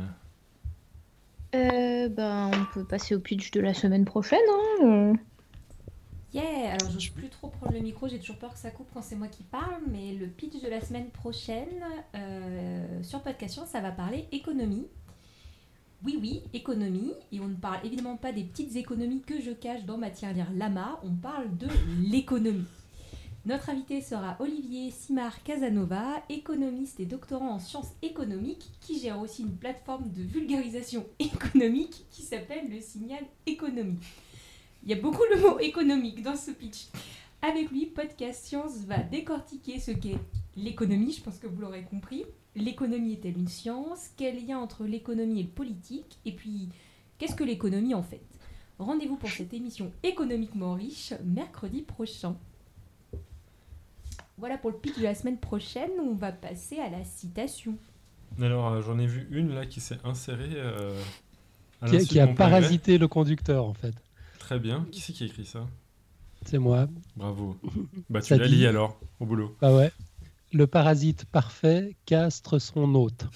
D'un certain Pierre Kerner dans Podcast Science numéro 332, un certain 14 mars 2018. À méditer donc jusqu'à la semaine prochaine, tout Alors, ça. euh, attends, parce que je passer la, la- la- la vraie, la mienne. Euh, puisque c'était un travail, euh, ouais, cette émission en fait c'était un peu une émission sous le, sous le signe de l'édition dans laquelle on a découvert un tout petit peu ce que c'était que les dessous de la conception d'un livre. D'ailleurs si vous avez des questions n'hésitez pas à les, à les faire euh, parvenir sur le compte de Moi Parasite etc. Euh, je vous cite euh, euh, donc Mark Twain qui disait Only kings, editors and people with tapeworm have the right to use the editorial we. Donc euh, seulement les rois, les éditeurs et les personnes qui vivent avec un ténia ont le droit d'utiliser le nous éditorial. C'est génial. Voilà. On passe au quiz du mois. Ouais, et Léa, je vais peut-être laisser te lire le quiz du mois. Alors, le quiz du mois, euh, c'est euh, les pommes de terre germées sont dangereuses pour la santé, info ou intox. Voilà. Alors, euh, c'est une question à laquelle j'avais très très envie de répondre, parce qu'on ne parle pas si souvent euh, que- que ça de, de- de patates dans cette émission. Hein, quand même. C'est vrai, on devrait Oui. parler plus de On patates. je. Mais, mais je... patates. attention, si on fait un truc patate, excusez-moi, mais j'ai fait deux, deux articles dans le numéro spécial de la revue Découverte sur On les applaudit patates. Robin. Bravo. Ouais. Me Bravo. chauffez pas sur les patates. Me chauffez pas sur les Alors, patates. on parle pas encore de faire une émission sur les patates, on en fait un quiz déjà. Peut-être qu'on fait une émission sur les patates? Non, mais il y a trop de thèmes de radio dessinée avant les On patates. n'est pas obligé de faire une radio décidée, juste une émission patate. A toujours pas fait la putréfaction. Du coup, euh, Robin, le spécialiste des patates, à ton avis, euh, les pommes de terre germées, on peut les manger, un faux ou un tox? C'est moi qui ai posé la question, ok? C'est toi qui as posé la question. Bon, et donc, ton avis? Ah non, j'ai pas d'avis, moi. Je pose des questions, mais j'oublie les réponses. Ah, Adrien, un avis. Mais attendez les gars, ça c'est le genre de question euh, que vous pouvez, vous pouvez trouver la réponse tout seul, vous pouvez tester. Ça. vous êtes des scientifiques, vous devez essayer ça, vous aurez la réponse. Enfin, Robin scientifique, attention. voilà, c'est ça. On se Genre, connaît les, pas amanites, euh, les amanites phalloïdes sont, sont mortels, un faux ou un tox Vous vous démerdez. Enfin, vous un. Prenez, ouais, peux, voilà, euh, prenez exemple sur Kuchenmeister, vous prenez, prisonnier. vous prenez un condamné à mort et puis voilà. Ah Bah ouais. Et dépêchez-vous de faire les expériences parce qu'Eléa va répondre à ce quiz dans 15 jours à peine. Ouais, alors attends, je veux voir moi. ouais, moi aussi, je demande à voir. Est-ce que Eléa va être la première à être à jour pour la réponse du quiz Te je- mettre une pression, Eléa, te laisse pas faire. Non, mais- Alors, je vous, je vous gar- garantis que j'ai déjà euh, un fichier Word avec la moitié de la réponse. Donc, Bah euh, ouais. Waouh Non, mais attends. eh, yes. Voilà quoi. Parlons. Ok. Donc, euh, Du coup, on lance le prochain quiz auquel tu vas répondre aussi? Peut-être En tu 15 on t'entend pas beaucoup, mais quand on t'entend, allez hop là. Euh, voilà, et du coup, euh, quoi d'autre Euh, au- Aussi, pe- petit rappel pour ceux qui nous écoutent toujours, voilà, n'oubliez pas le concours de dessin, parce que probablement qu'on donnera le- la réponse de qui a gagné le livre de Pierre dans la prochaine roue libre aussi. Oh bah je pense que ouais. Ouais. Je pense bien, non ouais.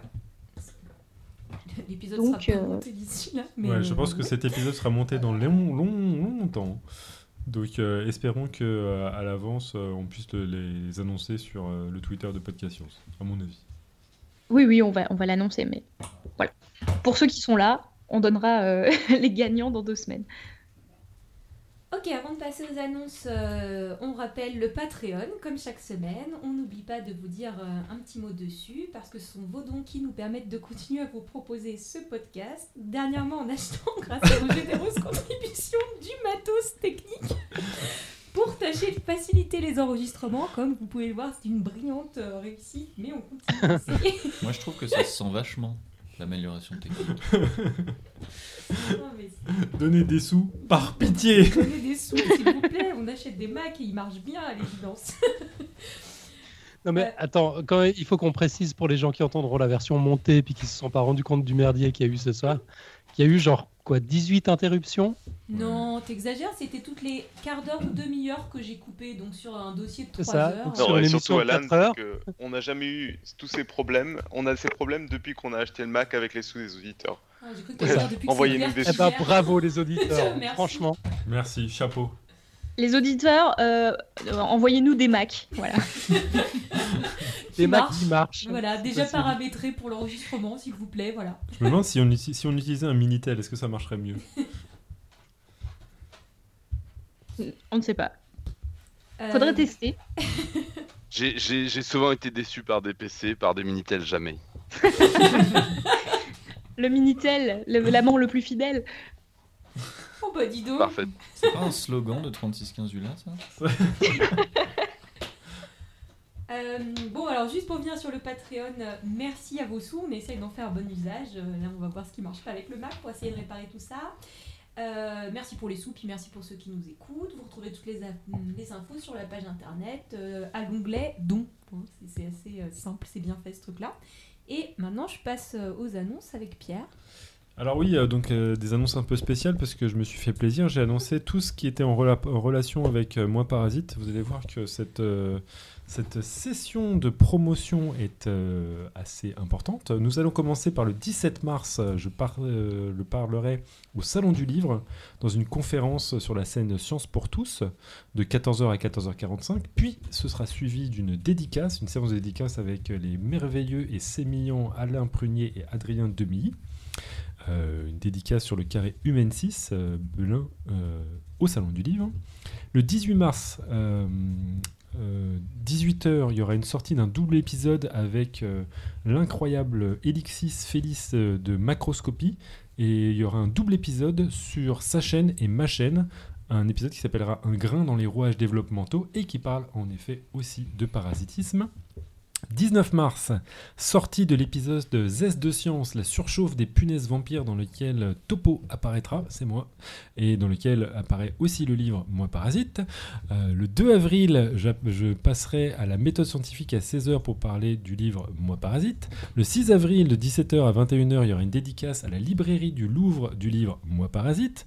Le 7 et 8 avril, je paraîtrai à la Geek Touch de Lyon euh, pour faire une conférence et dédicace pour présenter le livre Moi Parasite. Le 14 avril, il y aura une soirée euh, dédicace pendant l'inauguration de l'Euré Café à Toulouse. L'Euré Café, c'est euh, le projet de euh, son nom. Aidez-moi par pitié. Arnold. Arnold Oswald, qui est passé plusieurs fois sur Podcast Science, une fois pour parler de la méthode scientifique et une autre fois pour participer au Fab Lab. Et donc, c'est un projet fantastique. Pas Fab Lab, euh, je dis n'importe quoi. Fame Lab Il l'a remporté.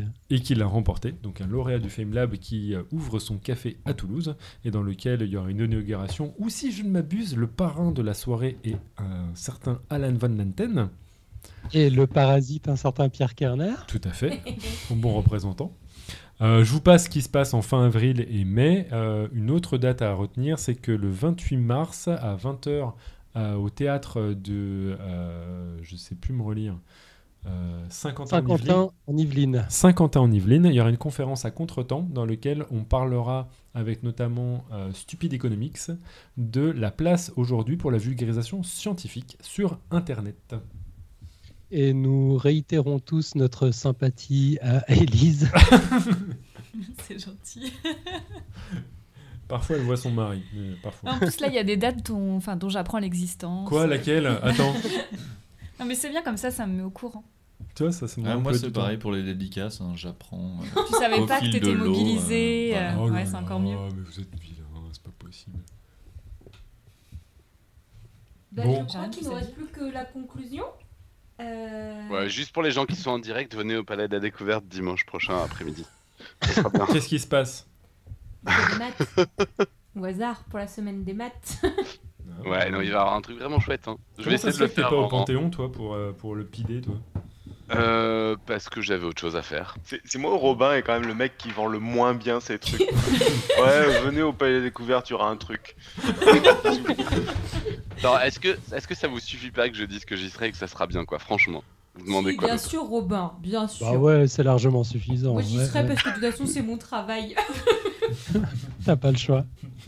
Et, et puis, on va peut-être dire encore que Brusicor, dans la chatroom, nous indique que le 16 mars, le collectif Evervescence fait une soirée atelier-conférence sur la science dans tous les sens, à la Paillasse à Paris. Et il y sera. Euh, ouais, et il y a notre euh, très chère Agathe du Nid de Pie, celle qui nous a fait des émissions sur euh, l'éthologie, qui y participe aussi. Mhm. C'est la promo d'un master. Ah, Ouais. ok, excellent, Bah, c'est une bonne raison d'y aller. Tout à fait. Cool, du coup, on conclut? Bah, Concluons. Alan, Claire? tu, tu l'as écrite, tu veux la lire peut-être? Bon, d'accord, ok. Euh. Mais l'avait pas- Je sais que je t'en demande beaucoup, mais enfin. si on n'avait pas encore compris que la nature, c'est le bordel, ben, cette fois, c'est clair, la mission de Pierre est enfin accomplie.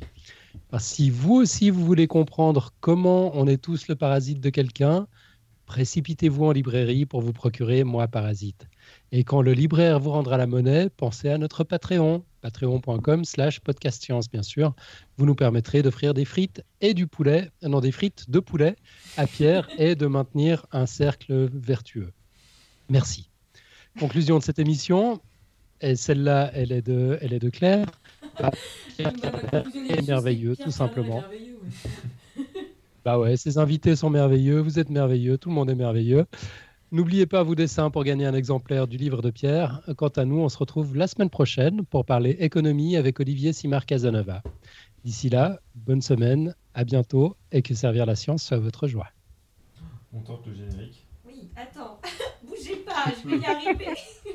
Claire, cherche le bouton. Non, non, mais... yes